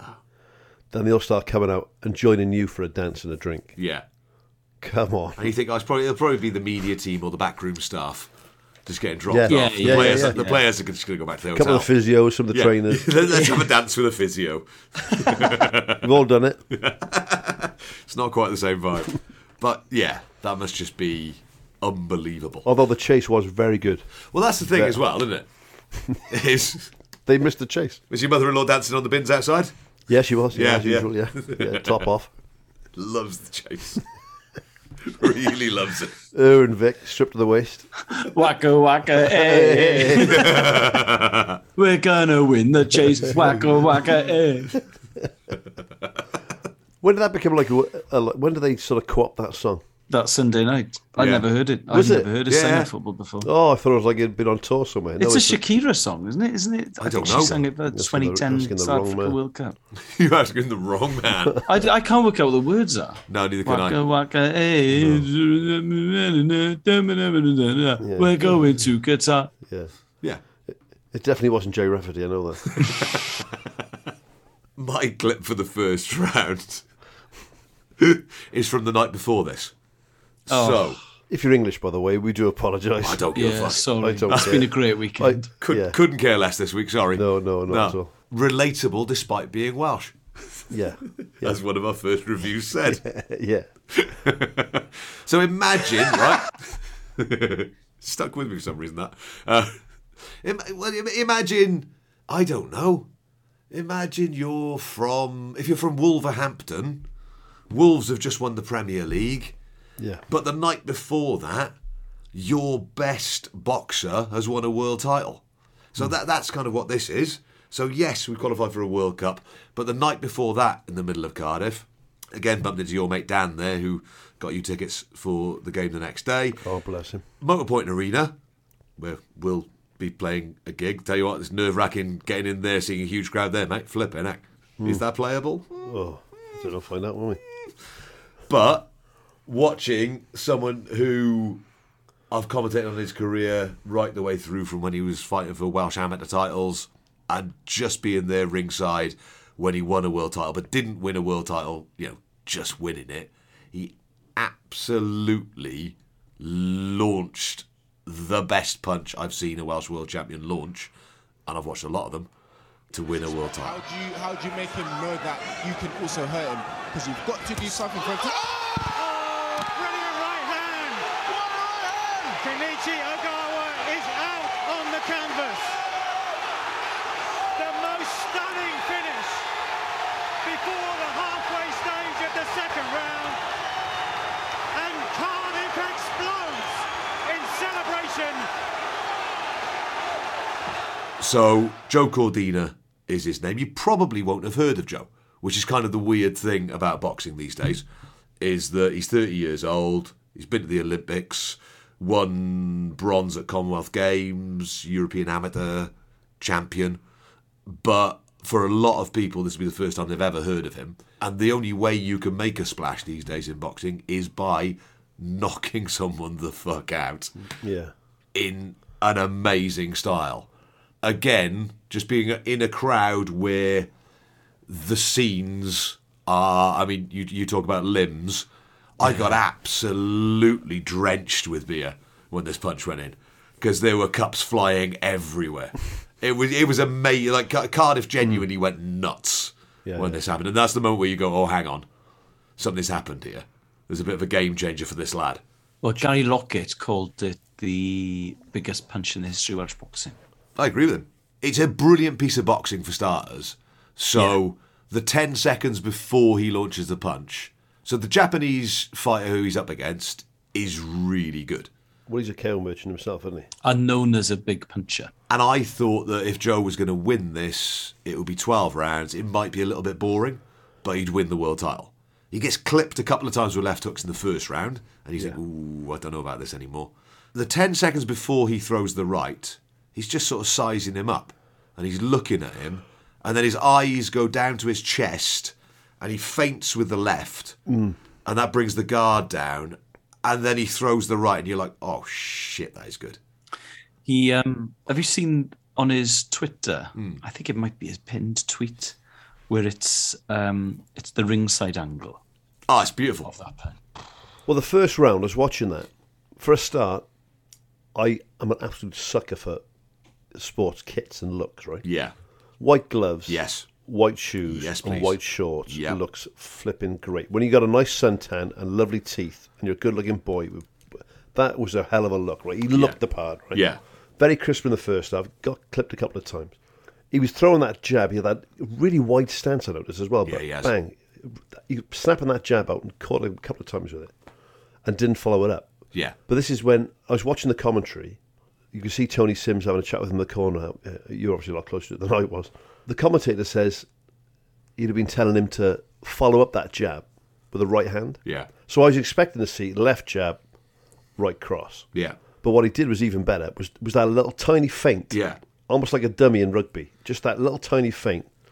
So he brings his right hand up to block the left jab. Yeah. But what he'd been doing in the first half, every every time he blocked that jab, he dropped his left hand, which obviously Cardino's seen that and thought, I'll have a bit of that. So he tees him up for it, just feints that. Only it's not even a, not even a fake punch. It's, not, it's just like an inch. It's like a, it's like a little flex of the shoulders. Yeah. And, and and the eyes. Right hand up, left hand down, bang, and he just caught him. My God, the sound on it. It's amazing, isn't it? when, a, when a punch really lands. That was as good as it gets. I, and, you know, you know, like I say, I've known, I worked with Joe for years, and just seeing someone who I like achieve something means Yeah, it, it- yeah. it's a big difference. I think I think the, a lot of people will associate with their football team and their people who they like, etc., etc. But when someone you know has really pushed themselves, and you know he's from St Mellons, you know the big sort of council estate down there, well that'd be the west part of Cardiff. And he's doing it to give his family a better life, and I love that. yeah, he's yeah. doing it to make money, and he's doing it because he's found the thing that he's good at. He was a really good And it rugby is- player as a kid. Was Was he? Yeah, really good rugby and football player. Got into boxing to in between seasons to get his fitness up, and then the trainer said Ah. to his dad, "Your boy's really good. he should do this." He looks great on that weight as well. Yeah, he does. Yeah, You know, he doesn't Yeah. look underweight. He looks he looks bang on. And, I, and I'm not a tattoo fan either. yeah. Nice look Good on though. him. Oh, mate, he's a good-looking boy. Well, he came on um, at half time during the Ukraine game. wasn't he? Yeah, he did. Yeah, And he did the Ayatollah, so I'm assuming he's a Cardiff City fan. He's a big Cardiff City fan, Oh. and he's got a big following. Part of it as well as having a following already. Um, Yeah, yeah. So the pub right next to the Motorpoint Arena, um, is it the Traders Tavern? oh, yeah. The one by the sort of NCP that Which I always think is an underrated, forgotten It's a pub. great pre-gig pub that is. it, yeah. it, it Great looks it looks like I don't want to make eye contact with anyone in there. Yeah, but every it's time I walk nice, past though. it.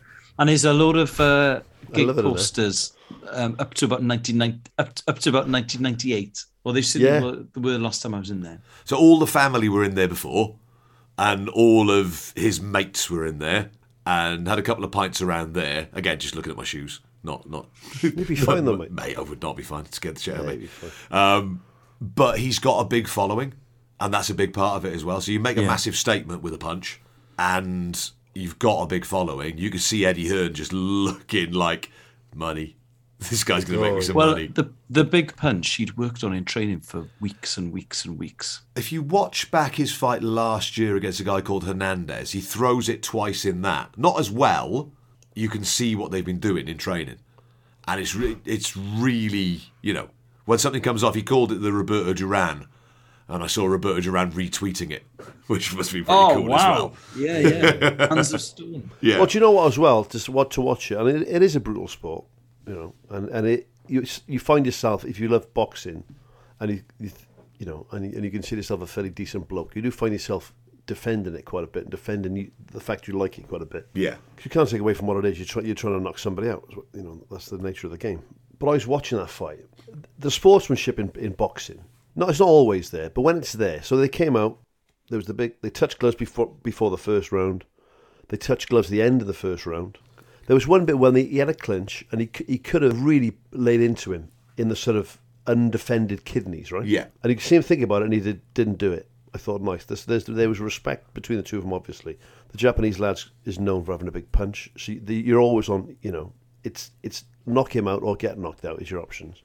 When he when he connected with that, my God, I mean, that was that was lights out straight away. And Yeah. I'm, I'm, so I'm working with Matt now at We Prep, and we're doing. He, he does a lot of work with UFC fighters, a lot of boxers, uh, bare knuckle boxers, a lot of women's boxers, and, and, and martial artists as well. It's all timing. It's all it's all hips and timing and, and putting putting the whole body behind a punch. If you can, if you can, even if you're 10, 11 stone, if you can imagine, if you can get 11 stone behind two knuckles, y- anyone's in trouble. I said, so we were talking about the, the women boxers that, that Matt works with and um, trains. I said, you know, th- th- I don't know what sort of weights we're talking about there, but sort of eight, around the sort of eight, nine stone mark. okay. I said, I said, how hard do they punch, man? He said, they would spark you up like that, like that. Yeah. Just because it's it's it's technique and timing and Oh, everything. absolutely. Else. So when you watch this, I know they're both. I know obviously boxing's in weight categories, It wouldn't have mattered who he'd hit like that. No, it's just a great punch. It's just a really yeah. You're right. It's, It's timing. right on the mark. It's re- exactly where it should be. And It was the sound on it. When you when you watch boxing a, a, a lot, it's almost like if I if I watch rugby, I can see a try's on two passes before it's on. I just know there's going to be a try coming here. I can't do that with football. You, you can probably both do that with football, right? Hmm. With boxing, as soon as I, as soon as I saw that land, I thought he's that's him done. Yeah, yeah, Yeah. done. He's not he's not getting up. It does feel as well like a star has been born. I think so.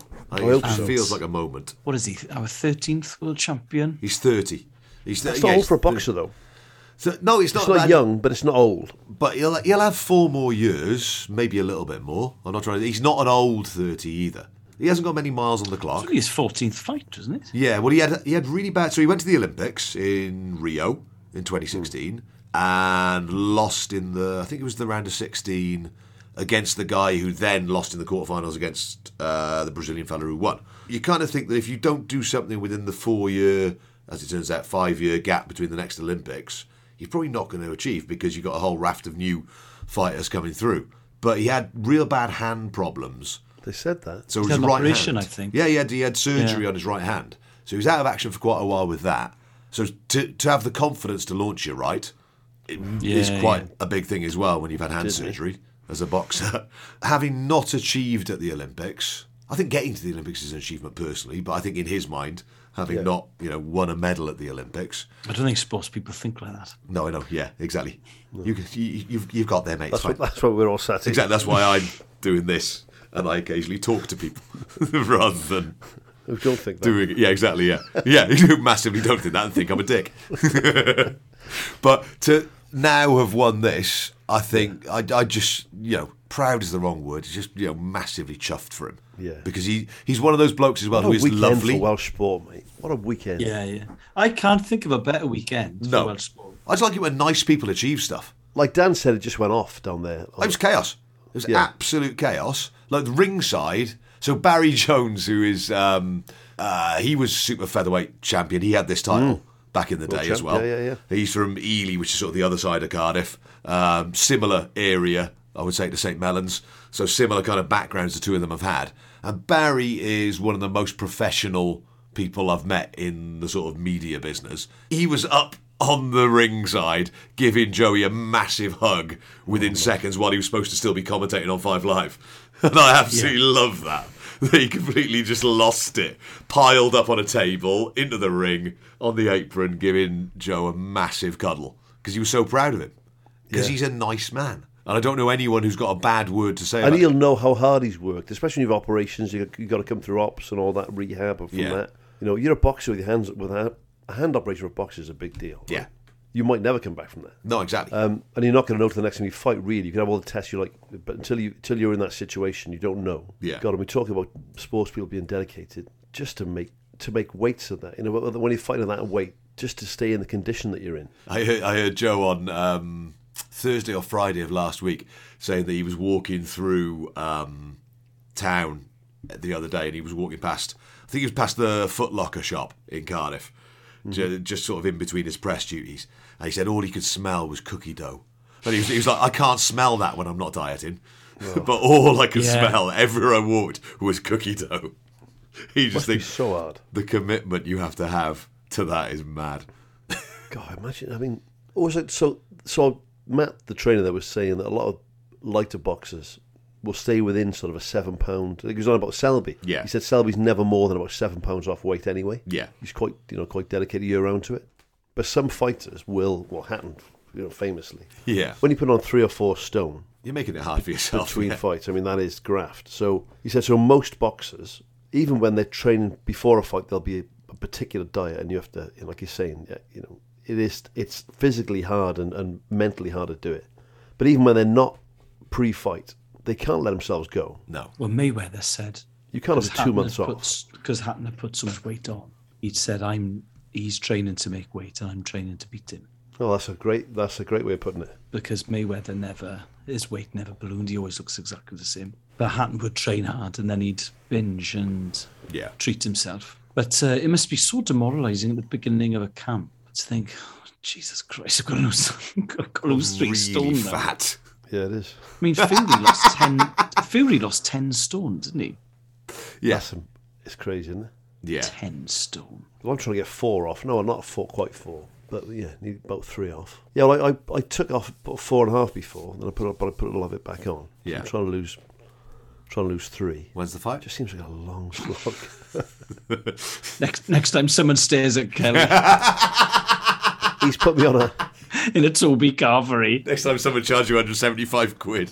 He's for put me on a pencil 16 week sharp- program though. Okay. So I'm on a 16 week training program. Feels He like he's turns got a up- fight sorted for you, mate. I'll be honest. It feels like you may want to check the internet. Well, he's invited me to come and watch. He said, "Why don't you come and watch um, a, a BKB night in the O2?" Okay. He said, "Come watch a BKB night." I said, "Oh, okay. Yeah, I'll, I'll have a bit of that. Definitely just watch it now." He said, he then said training wise. He said, "We'll get you in the ring with some of the boys." I said, I'd rather not do that. To be yeah, honest. I'd rather not get in the ring with any of those boys. You're Shake okay. their hands. Wish them all the best. I'll watch them in the ring. Let them That's right. crack on with it. Um, We'll carry their belts in. It's fine. But he's with that, so he's bringing me like the meals to eat, and then kicking my ass three times a week training. Yeah. But that's, if you're if you're a boxer, or you're if you're especially if you're a professional boxer, that that's your life. Your your working life, I suppose, and footballers and rugby players these days, you know, much more so than it was in my day. You know, that you've got to keep on top of that all the time. Yeah. We played bloody touch rugby last week for the uh, the distant pod uh, touch rugby team. So Sluac, d- two doors down there. All the club rugby boys who play for us Yeah. were stuck in Bordeaux with this easy jet. Yeah, yeah, yeah. So f- two or three of our team couldn't make it Monday. He said, "Oh, "I've got a couple of uh, couple of ringers in. who'll Come and play for us." I said, "Okay, cool." Bear in mind, last week was fast, too fast for me. Yeah. So he brings in bloody uh, Teddy and Max from Cardiff Rugby. Nice. Right? Six foot five, six foot six, you know, mid 20s, Yeah. professional, full time professional rugby players. Yeah. I thought, I fucking hell, this is a marked increase in pace this, week, This isn't is it? too hard. My Achilles just went. I couldn't walk for two days afterwards. Gone. Brilliant. And that's not like no contact touch rugby. this is uh, w- so. His next fight now will be probably realistically three or September. four months, won't it? Yeah, September, I think they're looking at because they want to get him back out again. I think they've realised, listen to Eddie Heard, they've realised there's a crowd there for it. They've realised what they can do if they pl- if they fight him in Cardiff. It's just always that problem with Cardiff that the motor point is whatever size it is. Yeah. You haven't got that step up in arena size until you do Cardiff City Stadium, I guess. September. which is probably too big. It's probably isn't it? too big at the moment, unless it's uh, unification, but that's probably too early. I don't know. Not sure. You could probably just do the motor point again, try and get it a little bit bigger, try and get a bit more hype behind it, and then next I'd be one. quite happy with the motor point myself. That's the sort of level I'd be looking at. Yeah? Is that what you're aiming at? Yeah. I think we should always aim higher. I think we use the motor point to win the title, okay? Look at it. And then we Well, see unify, what- unify at the principality. It was, it was the unification We- pod. wasn't it? you- What you- was it let's doing? unify against parenting hell. Tag team. I think it'd be good. Rob would be up for that, wouldn't he? He'd, Yeah. be, he'd be up for a unification. He's got a fight. boxing crowd, actually, hasn't Exactly. he? He's got Yeah, a he crowd has, there. Yeah. we could bring a crowd in. I reckon that's what we do. We, Come on, Rob.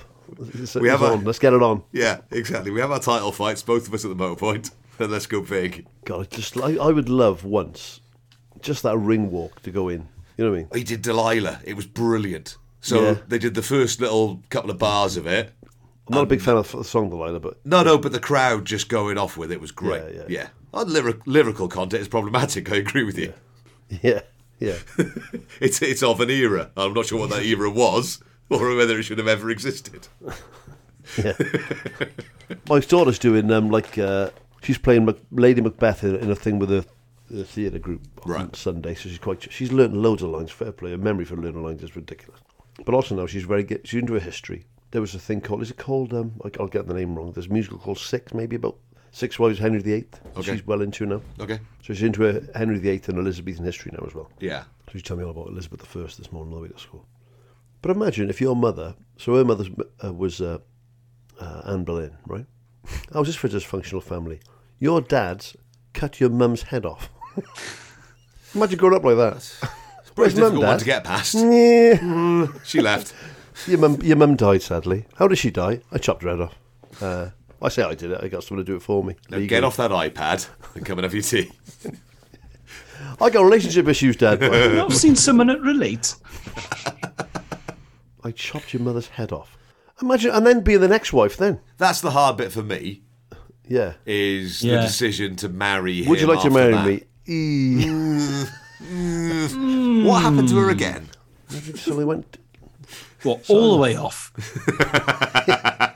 So first one led to a Catholic pogrom. Second one he chopped her head off. Okay. Um.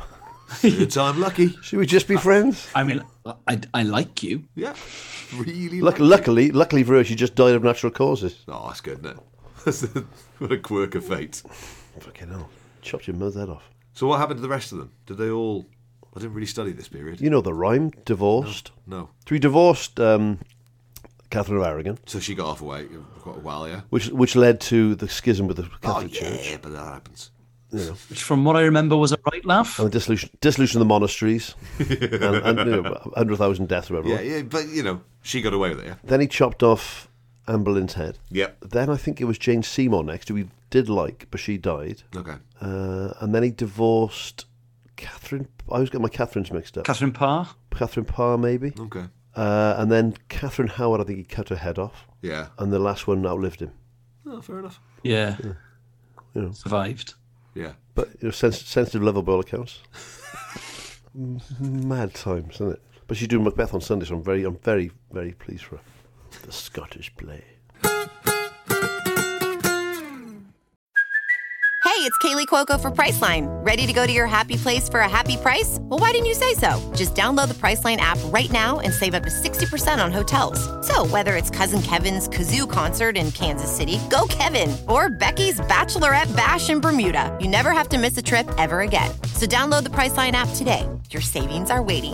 Go to your happy place for a happy price. Go to your happy price, Priceline.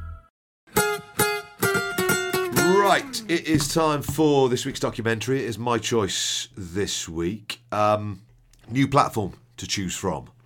So, FIFA Plus is a new branch of FIFA. Thankfully, editorially, it seems to have a wide remit, which is good. It doesn't s- seem to be controlled from Switzerland by the big head honchos at FIFA, which is nice. Crucially, it's free as well, because I know a lot of you aren't uh, sort of unsubscribing from your Netflix and your Amazon Primes and all that kind of stuff at the moment. So I was amazed that it was free. yeah, yeah, it's yeah, I was as well. It's In fact, I was cursing you. I thought, bloody hell, Steph, I've got to pay for something else now, have I? Exactly. I So went, oh, no, it's free. Exactly. It's it's a free thing. I think this is the first of the sort of bespoke documentaries that they're trying to pull together for it.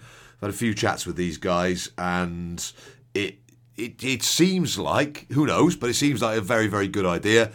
And they've got crucially the archive, obviously, to everything that's ever happened in the Yeah. football World Cup. So there is a lot of remit there for what they could be making. This one is made by a guy called Louis Miles, and it is called Croatia Defining a Nation.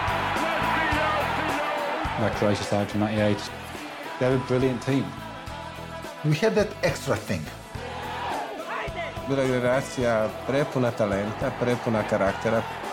We knew that we can beat anyone. That team gave us belief that we can achieve something great in Russia. That was a team that had been through the war. And I think there's just this great sense of purpose. It was a strange feeling to play football with so many bad things going around.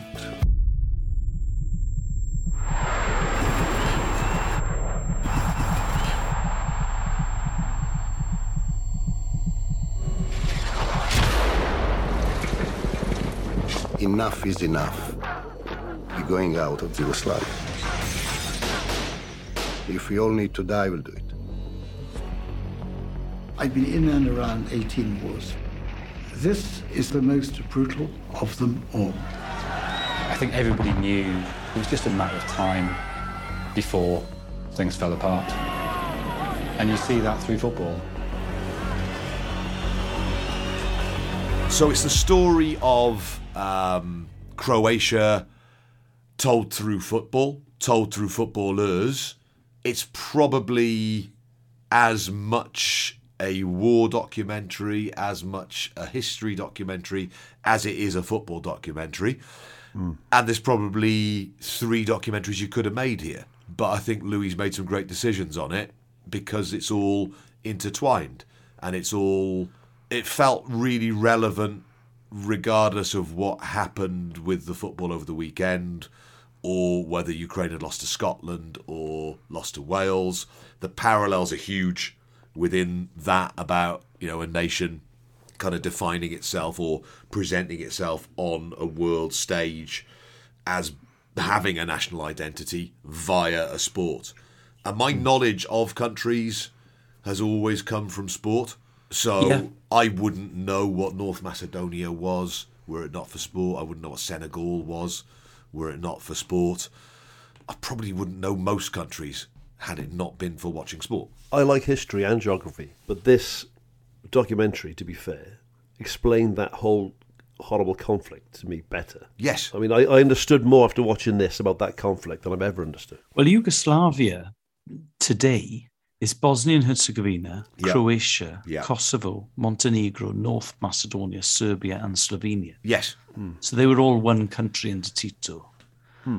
And the war in the Balkans was on the TV all the time when I was growing up. It was on Yeah, every yeah. Hmm. night, Martin Bell. And it's the most brutal conflict since World War II in Europe. I mean, it's just Well, Bell says the most brutal conflict he's ever been, he's ever witnessed. And he's I mean, witnessed what, dozens of what happened in Bosnia is absolutely it's sickening. It's horrendous what happened in Bosnia, and I just threw. I hadn't realised actually.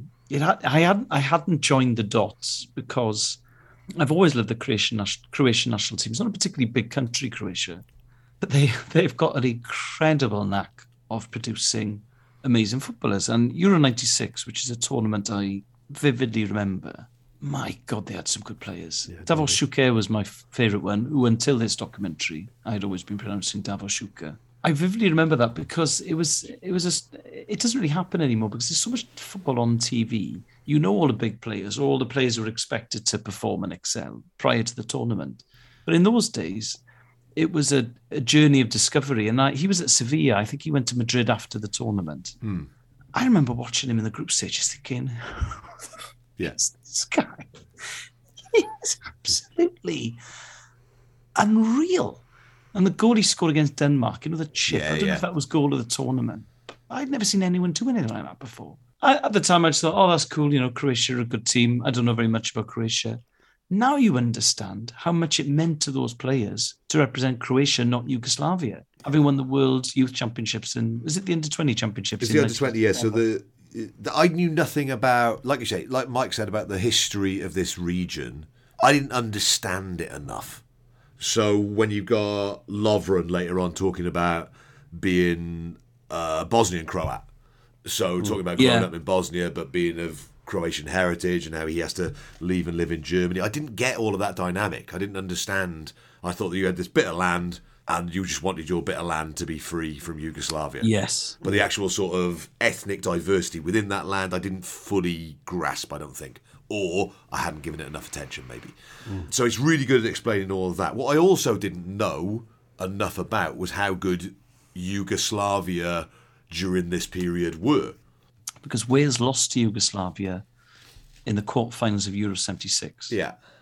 And the tournament itself was held in Yugoslavia. They lost in the semis, but they were a really good team. They're a really good team. Everyone remembers that final because it's the Penenka final. Yeah. Because uh, the Czechs beat the Germans. But I Northwest. didn't realise there was a, a golden generation of Yugoslavian footballers who'd won the World Youth Championship, the under 20s in Chile in 87. I think because is it to do with the, the whole home nations football? You you know, you got the FEW and you got you got the fo- you got the uh, FA and everything.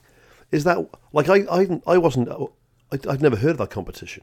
We just never qualify for it because Is we it we never qualify? We didn't enter. We didn't. No, we, we've always what you you go via the I guess it's the under 19s European Championships, and if you finish it in the top whatever of that, you go into the World Under 20s. then. Okay. but we've never Well, the got Eng- that England far. have England have won. England it. have won it, yeah, but we've never got Yeah. that far within it. Well, the problem with Wales is that our best players at 19, you play for the first because it's the old. If Yeah, you're yeah, good yeah. enough, you're old enough. But this sort of building of a generation of players, and then trying to understand the the cultural diversity of some of these guys, listening to Slavan Bilic saying that because his dad was, you know, fairly militantly Croatian independence. Oh, you'll never get movement, picked. he didn't get any kind of age group caps. For He comes Yugoslavia. across really, really well in this. Yeah, yeah, He does. absolutely. Really, really well. And self-deprecating when he says, "You know, I wasn't the best player in the world, but you weren't far off me at one point. He- You, he you, were goes, bloody uh, good." What's he say? He says, "I I'm wasn't not Franz Beckenbauer. Beckenbauer, I'm not Oh, Bobby Moore." That's it. Yeah, Hmm. but but I was good.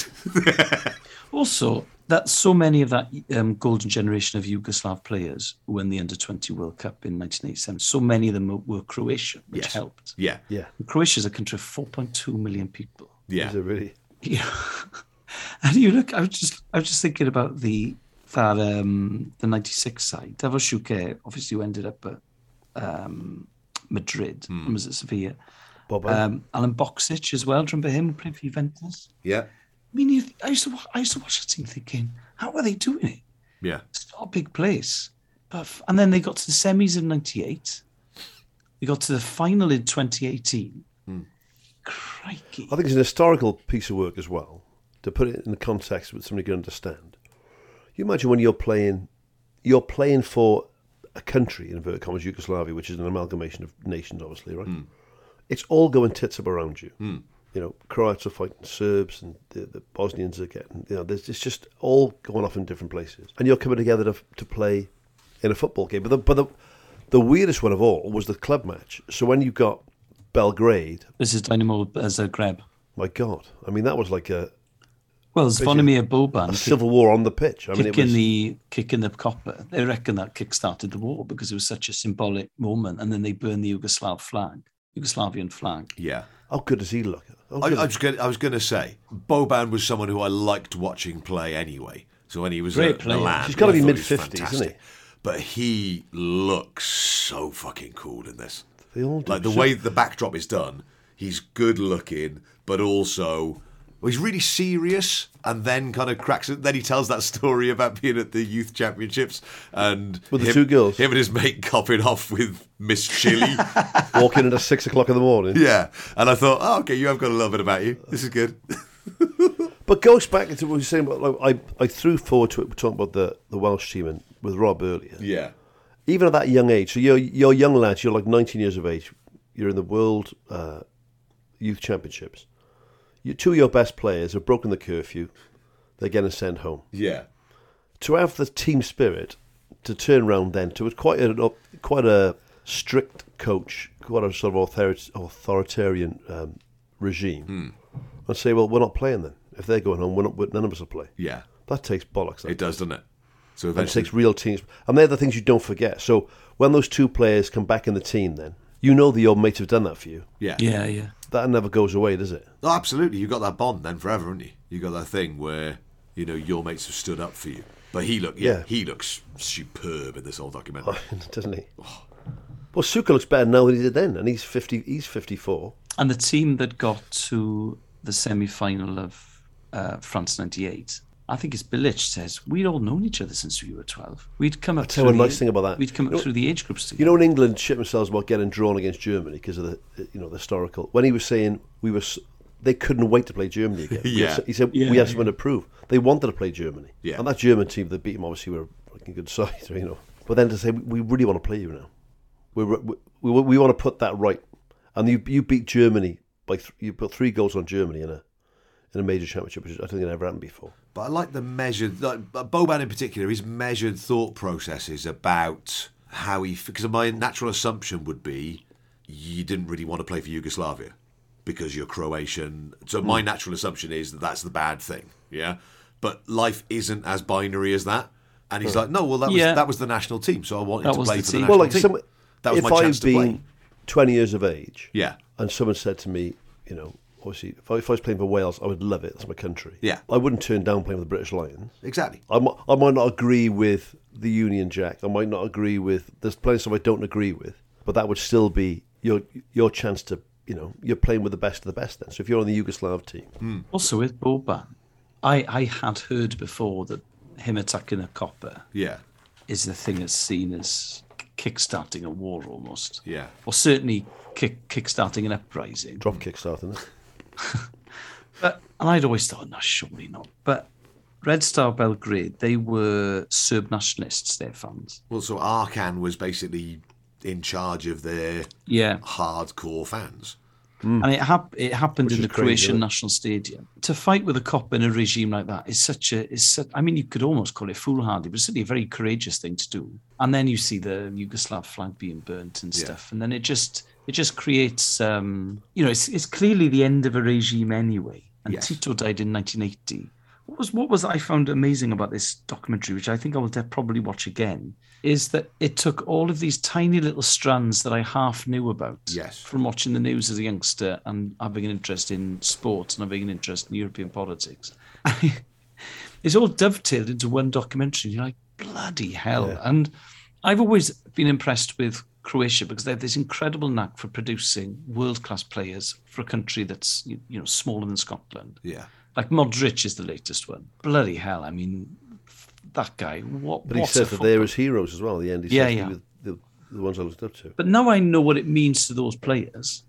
I'm I'm I, w- I wouldn't say they're my second team. You don't really have second team, but I will always now have an interest in the Croatian national side Yeah. because it's beyond sport, isn't it? Well, the one fellow there, wh- when they br- bring up the careers, like, so some like 1990, to 1998, whatever, the one lad there who only played, I think, the one year, the one season. Yeah. But he'd been on the front line at 16. Yes. Yeah, yeah. And I was thinking, my son's just gone to school this morning. He's 13 this year. So that's like in three years' time. Ben going to war. Yeah. I thought, fuck that. I mean, Yeah, yeah. Jesus Christ. And s- I, I always sort of broadly understood the Serb Croat thing, Mm. the Bosnian thing, because that sort of came out. Yeah, I never Do you really remember it all started? It all started bloody. There was this horrible bloody snowball, and then the, bo- the whole Bosnian thing kicked off. I never understood it. Hmm. I couldn't get my head around it. Who was fighting who? Until that woman was there saying, "We didn't know." Yes. You know, it was first of all there was us. It was it was the Croatians and the and the and the, uh, and the Bosnians against the against the Croats, and then Mm. but then but everyone kept changing allegiances. The, the enemy kept changing, so everyone was fighting everybody else.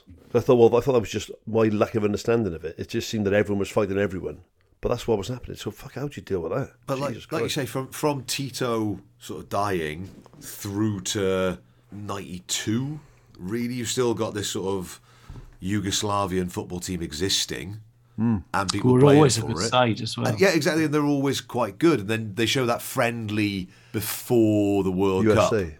No, the uh, the Yugoslavia friendly against Oh, the the, Yugoslavia Netherlands, where they all start booing the anthem.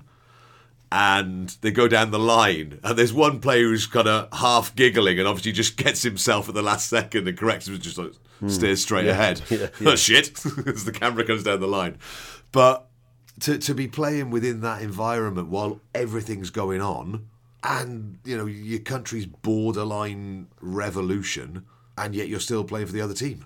Well, the Yug- that that riot marked the end of the Yugoslavian league, which had those two teams in it. So by the end of the next season, Slovenia and Croatia declared independence from Yugoslavia. Cool looking cup as well. It looked like someone out of Game of Thrones, didn't it? Yeah. Lovely I just trophy. I just cannot imagine playing football in such an emotionally charged or even watching football in such an emotionally charged atmosphere. Yeah.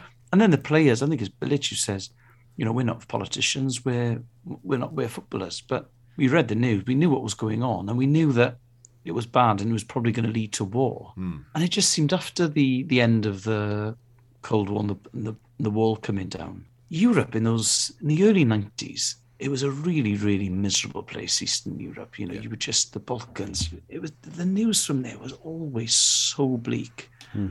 I remember um, when Sarajevo was bombed, because obviously that's where Torvald and Dean won uh, Olympic gold in '84. I remember on News at Ten on Newsnight. That's not why though. No, but they had but they had they had footage of the of the ice rink where Torvald and Dean had Tamping skated about it. and it's you know it's in and it's in bits and it's derelict and it's been bombed. And you just think, bloody hell, that was eight, you know six or seven Right. years ago. Yeah. Well, I did. I, I well, I was uh, doing a bit of advertising before when um, I was. I sorry, I was in Serbia. I was in Belgrade doing a, doing an ad. It's weird to be in a place where you can still see big chunks of masonry mist and bullet holes everywhere, and Yeah. yeah. it, you know. And then, at the time, then this would have been three or four years ago now. There was a big election going on. There was some uh, Serbian sort of far right nationalist who, that, that wasn't do, was doing really well in the polls there, and it's it was still a bit of a tinderbox there. It was still like that hadn't gone away in, in 2000 and whatever that was 16 17 people still because it, 'cause it was only You know, I'm I'm just turned fifty. I was in my twenties when this was going on. It wasn't wasn't like ancient history. Well, there's aggro every time Serbia play Croatia in anything. Hmm. So there was really bad fighting at the Australian Open tennis because the Croatian tennis player was playing a Serbian tennis player. Really? It, yeah, yeah. It's it does it does kick. They they played each other in the same group, weren't they, in the qualifying for the 2014 World Cup? Okay. And those games were very very tense. But it happens at other sporting events. It's a tremendous. I mean, it is. It's it's bleak. It's at times a hard watch. Yeah. But it's a tremendous piece of television. It's a great piece of work, and the Looks really filmic as well. Then you can tell they got a bit of money. Well, Louis' stuff that he's made before, he's a listener to the pod. Uh, Yeah, yeah, but he made the Liverpool 30 year wait, um, one of the Calcio docs, Stop the Tour. Oh, wow. Uh, and the one I, I haven't watched, actually, Kai, you've seen Kaiser, you know, the greatest footballer never to play football. Oh, So- did you make that? I've seen that. I was going to yeah. pick that. So Louis made that one as well. Oh, it's really good. So he, all of his stuff is really filmic. It does look- yeah, looks it's re- beautiful. all the setup shots of these footballers. you know, you see those look FIFA great. World Cup films they do, and Yes. they always look epic, like they should be in Yeah, a cinema. yeah. Well, they were in cinemas, but I mean, Yeah. this is the sort of doc that looks like it should be on a cinema screen. Like it looks, it looks amazing. Um, I'll tell you what worked as well. You mentioned this, I think, last pod, Al. I watched the whole thing with subtitles on because yes, a lot of the stuff is subtitled, but they, the people speaking English they, they leave the subtitles on. But I was really found myself paying more attention to it because of that. Hmm. I don't know why. I don't know why the brain works like that. Mm. But I mean, fucking hell. You imagine with the players who went, who had the chance to go away, and you can see that they feel almost like a sense of guilt about it. But the government said, "We need you because you're the sort of shop window of Croatia to, on the, for the world. Yeah. we need our sports people to go away." So That's the bit that I thought related to what's going on in the world now Mm. was Mm. that my kids' knowledge of what's happening in Ukraine is purely based on sport. Just purely based the, uh, the fact that they are that there's a war going on. They get that bit, but the fact that these guys are playing football on Sunday against Wales and the week before against Scotland, that's what they focus on, and the fact that these lads are doing it. that was so hard to register with on last week at the football, Mm. thinking that there'll be hundreds, of, if not thousands, of people here getting on a plane in a Hmm. day or two, flying back to a war zone where you've been out with your mates, having a drink, watching a game of football, Hmm. having a dance, having a sing. It must seem it's just surreal, isn't The it? FAW gave 100 tickets to refugees. Yeah. Bloody hell. Um, also, good to see pod listener Jonathan Wilson make an appearance. Always good.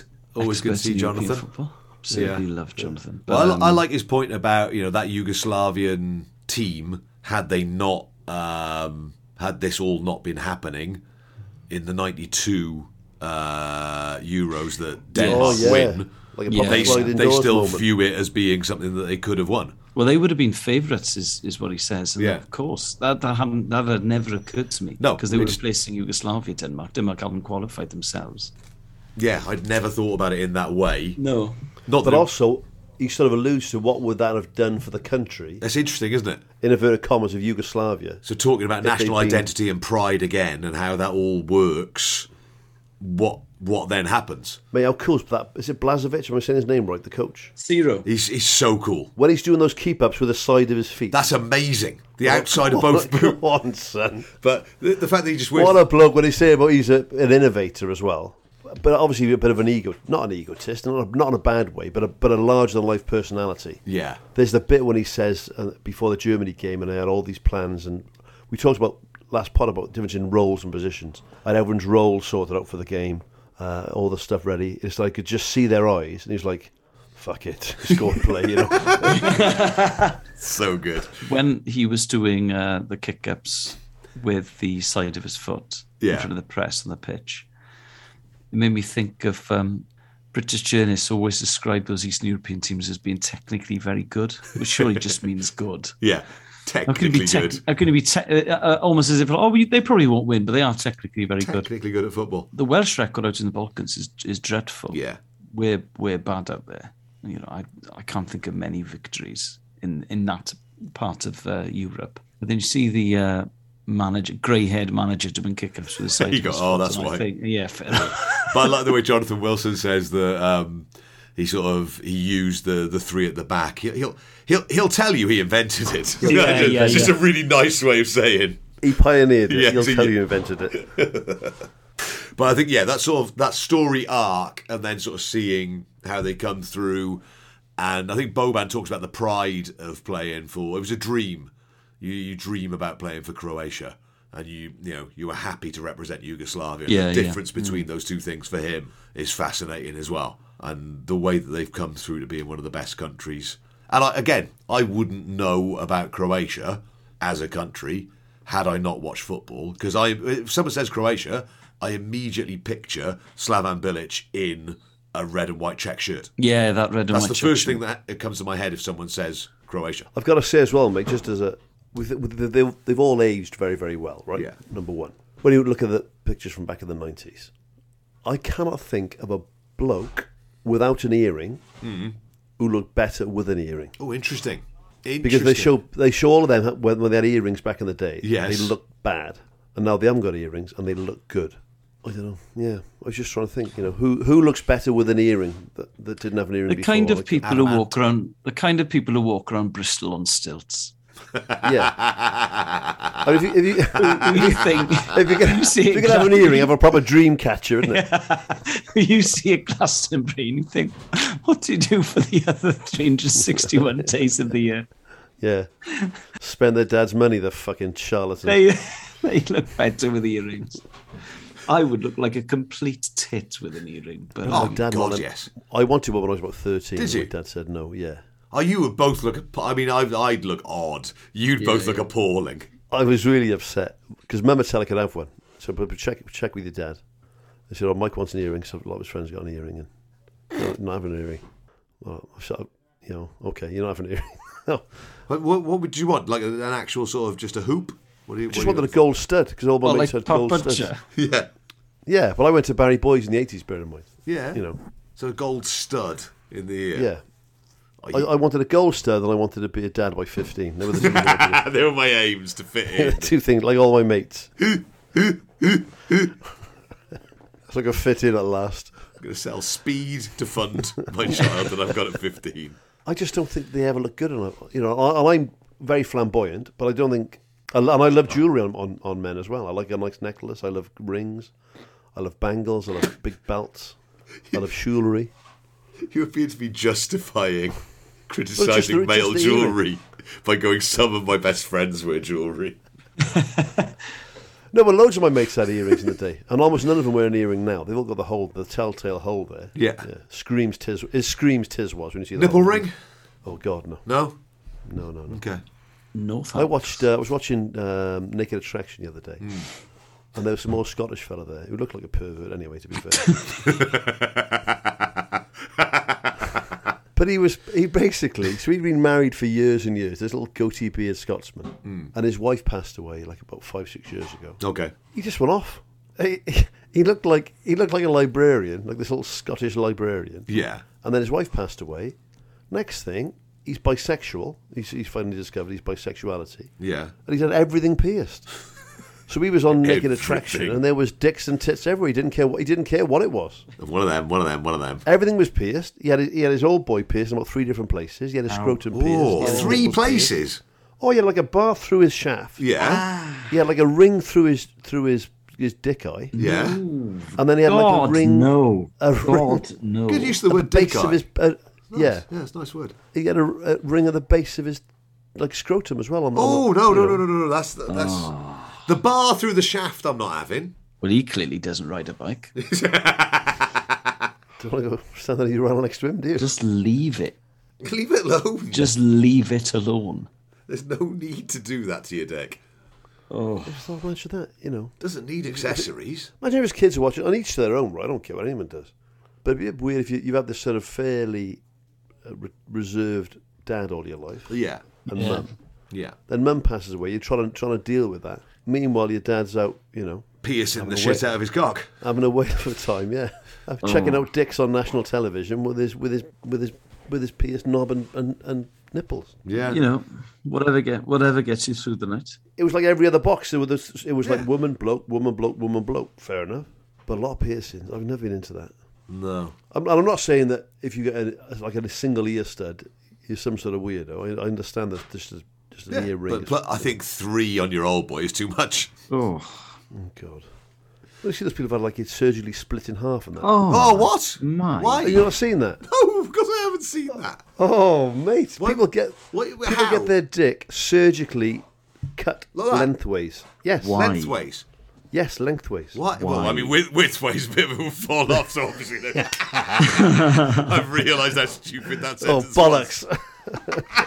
I'm going to chop this into. Oh, fucking hell. Just cut in half, please. I meant lengthways, you Ah. fucking idiot. I needed that.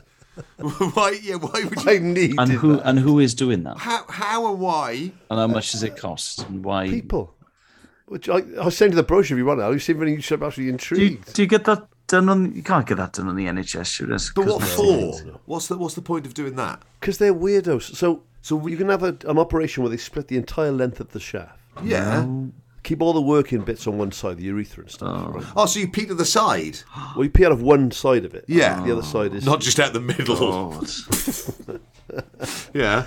And then, and then you you can have, and I have seen, not not in, not in the flesh. That a double erection. Well, yeah, that. But also, they get both ends of the penis pierced. Oh, with a- be quiet. What, to pull it And back then- together?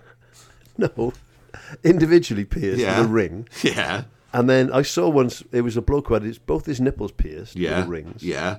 His cock split in two with a ring on each end of his cock. Yeah. And a chain from each ring, from like the right hand side of his penis to his right nipple. Yeah. And the left side of his penis to his left nipple. What a thing to regret. Yeah. Louis spent years making this documentary. Imagine that. Imagine waking up after the op and thinking, no, that was Second a mistake. Second thoughts. Oh, I didn't want to do that. Can we sew Oh, my cock back together, please? God. Each to their own. Like I mean, Yeah, each to yes their and own. no. There's got to be limits to each to their I would own. legislate against it. I just wouldn't want Glory it that be- to happen to me. Still, Louis, if you're listening, Yeah. congratulations. Great documentary, man. Apologies Yeah. for the slight detour at the end, but um, what a documentary. What an amazing piece of work. Well, incredible, actually. Overall, Oh, incredible documentary. Piercings will be what I take away from this Mike, conversation. Mike needs to clear his browsing history. did you did you use the private see, browsing? see, you f- see you for the book review. I use the private browser that I always use when I'm, when I'm buying my wife jewellery, like on the advert. yeah, that's what it's for. Yeah. I just it's just buying you an engagement ring, love. It's what Adam Buxton refers to it as the wanky window. Mike's been buying me my jewellery again. Still hasn't turned up. This jewellery, Mike. so, Croatia defining a nation.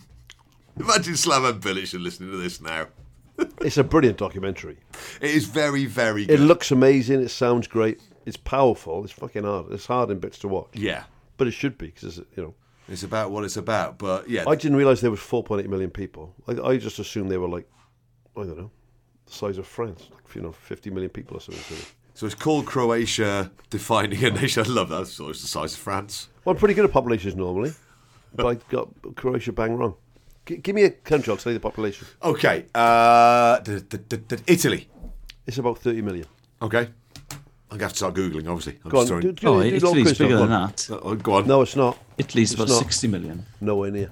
Oh, fucking hell, this is going to cause an argument. 59.55 million as of 2020. It's bigger than England, Italy. Spain. 30 million. Al? 80, 80 million. 47.35 million. Ah, France. France is, France is 80 million. No, no, no, France is not. France is almost the, sa- the same size as the UK, but twice, the pop- twice the area. It's Go about on. 60 million, 62 million. Mike Wynn, 67 million. Oh, okay. Germany is 80 million.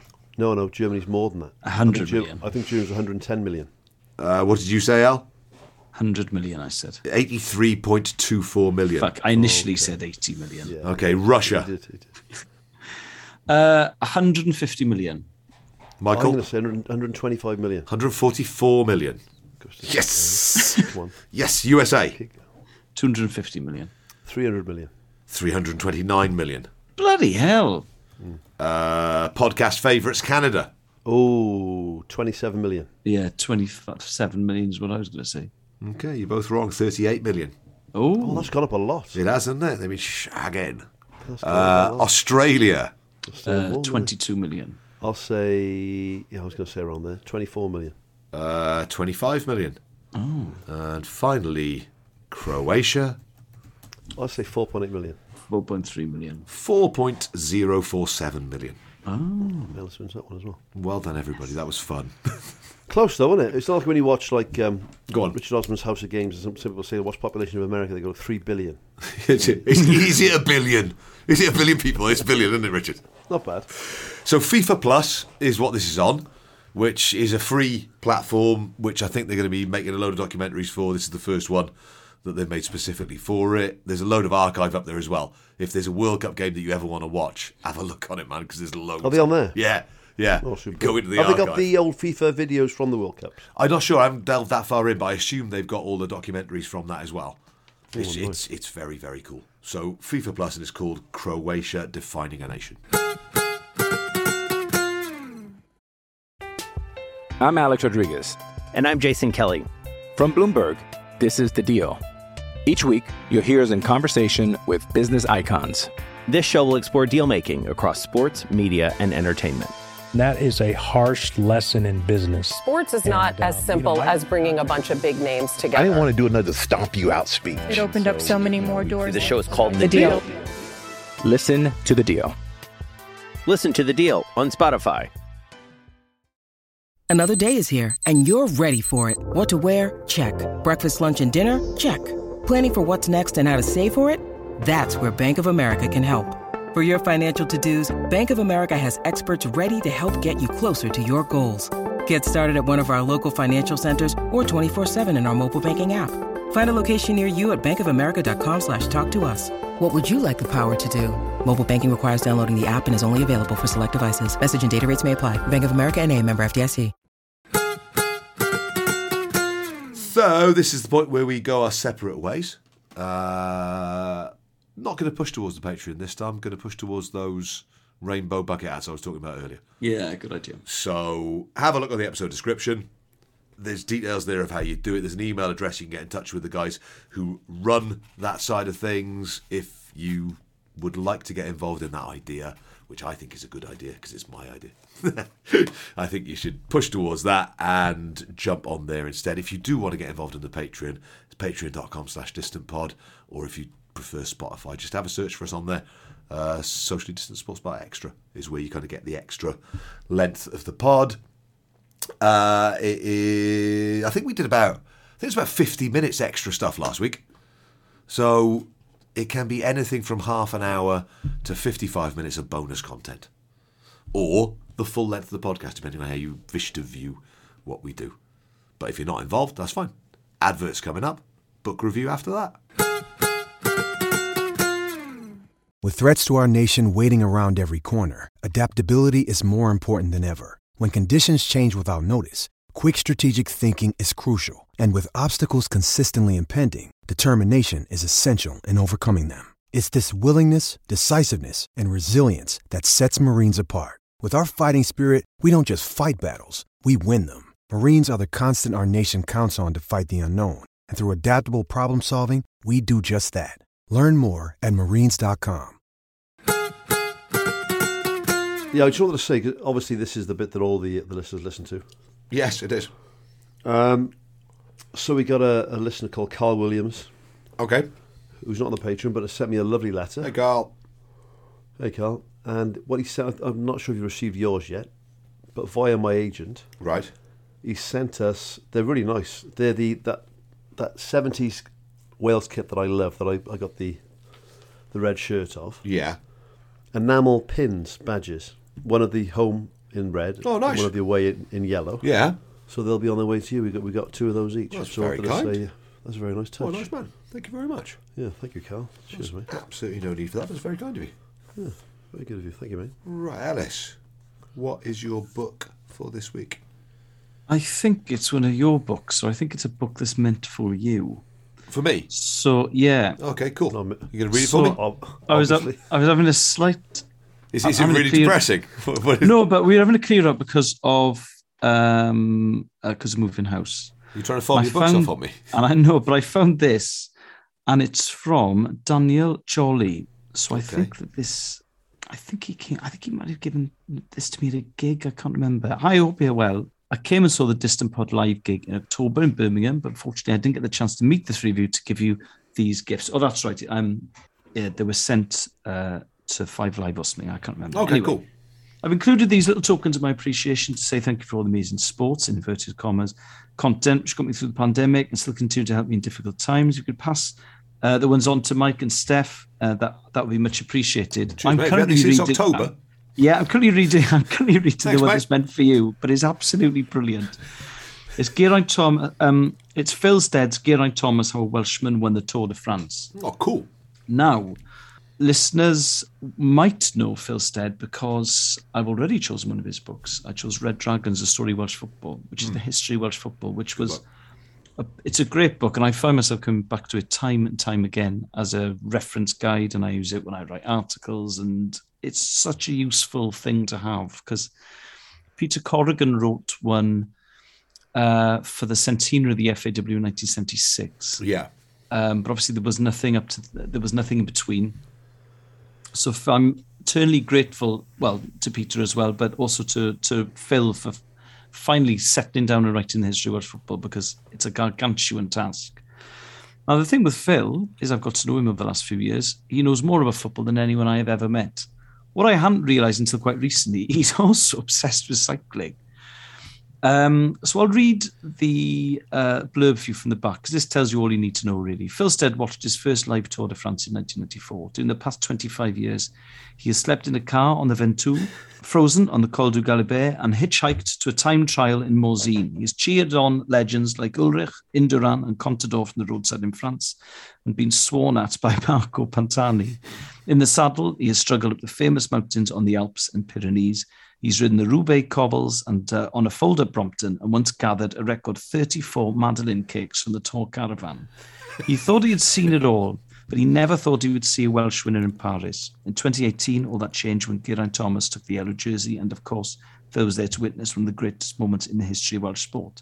This is the story of 25 years as a cycling fan. This is the story of how Welshmen won the Tour de France. Now, I think it's a really interesting book, and I think it's a really important book, actually, because Geraint winning the Tour de France is absolutely one of the most iconic, important moments in the history of Welsh sport, all sport. Hmm. It's up there with Joe Karzaghi, it's up there with the 70s rugby team, it's up there with Sunday and qualifying for the World Cup. It is huge. It is huge. Even though I, I don't, I, I know very few people who don't ride a bike or can ride a bike, cycling is still, I think, a minority sport. I think a lot of people don't understand it. Yeah. So they're aware. I think even the most general sports fan knows that it's an enormous achievement, but they might not understand the sacrifice and also the tactics. And I think Phil does a really brilliant job of explaining that stuff in this book. So it's sort of written for a layman, really, which is really, really useful.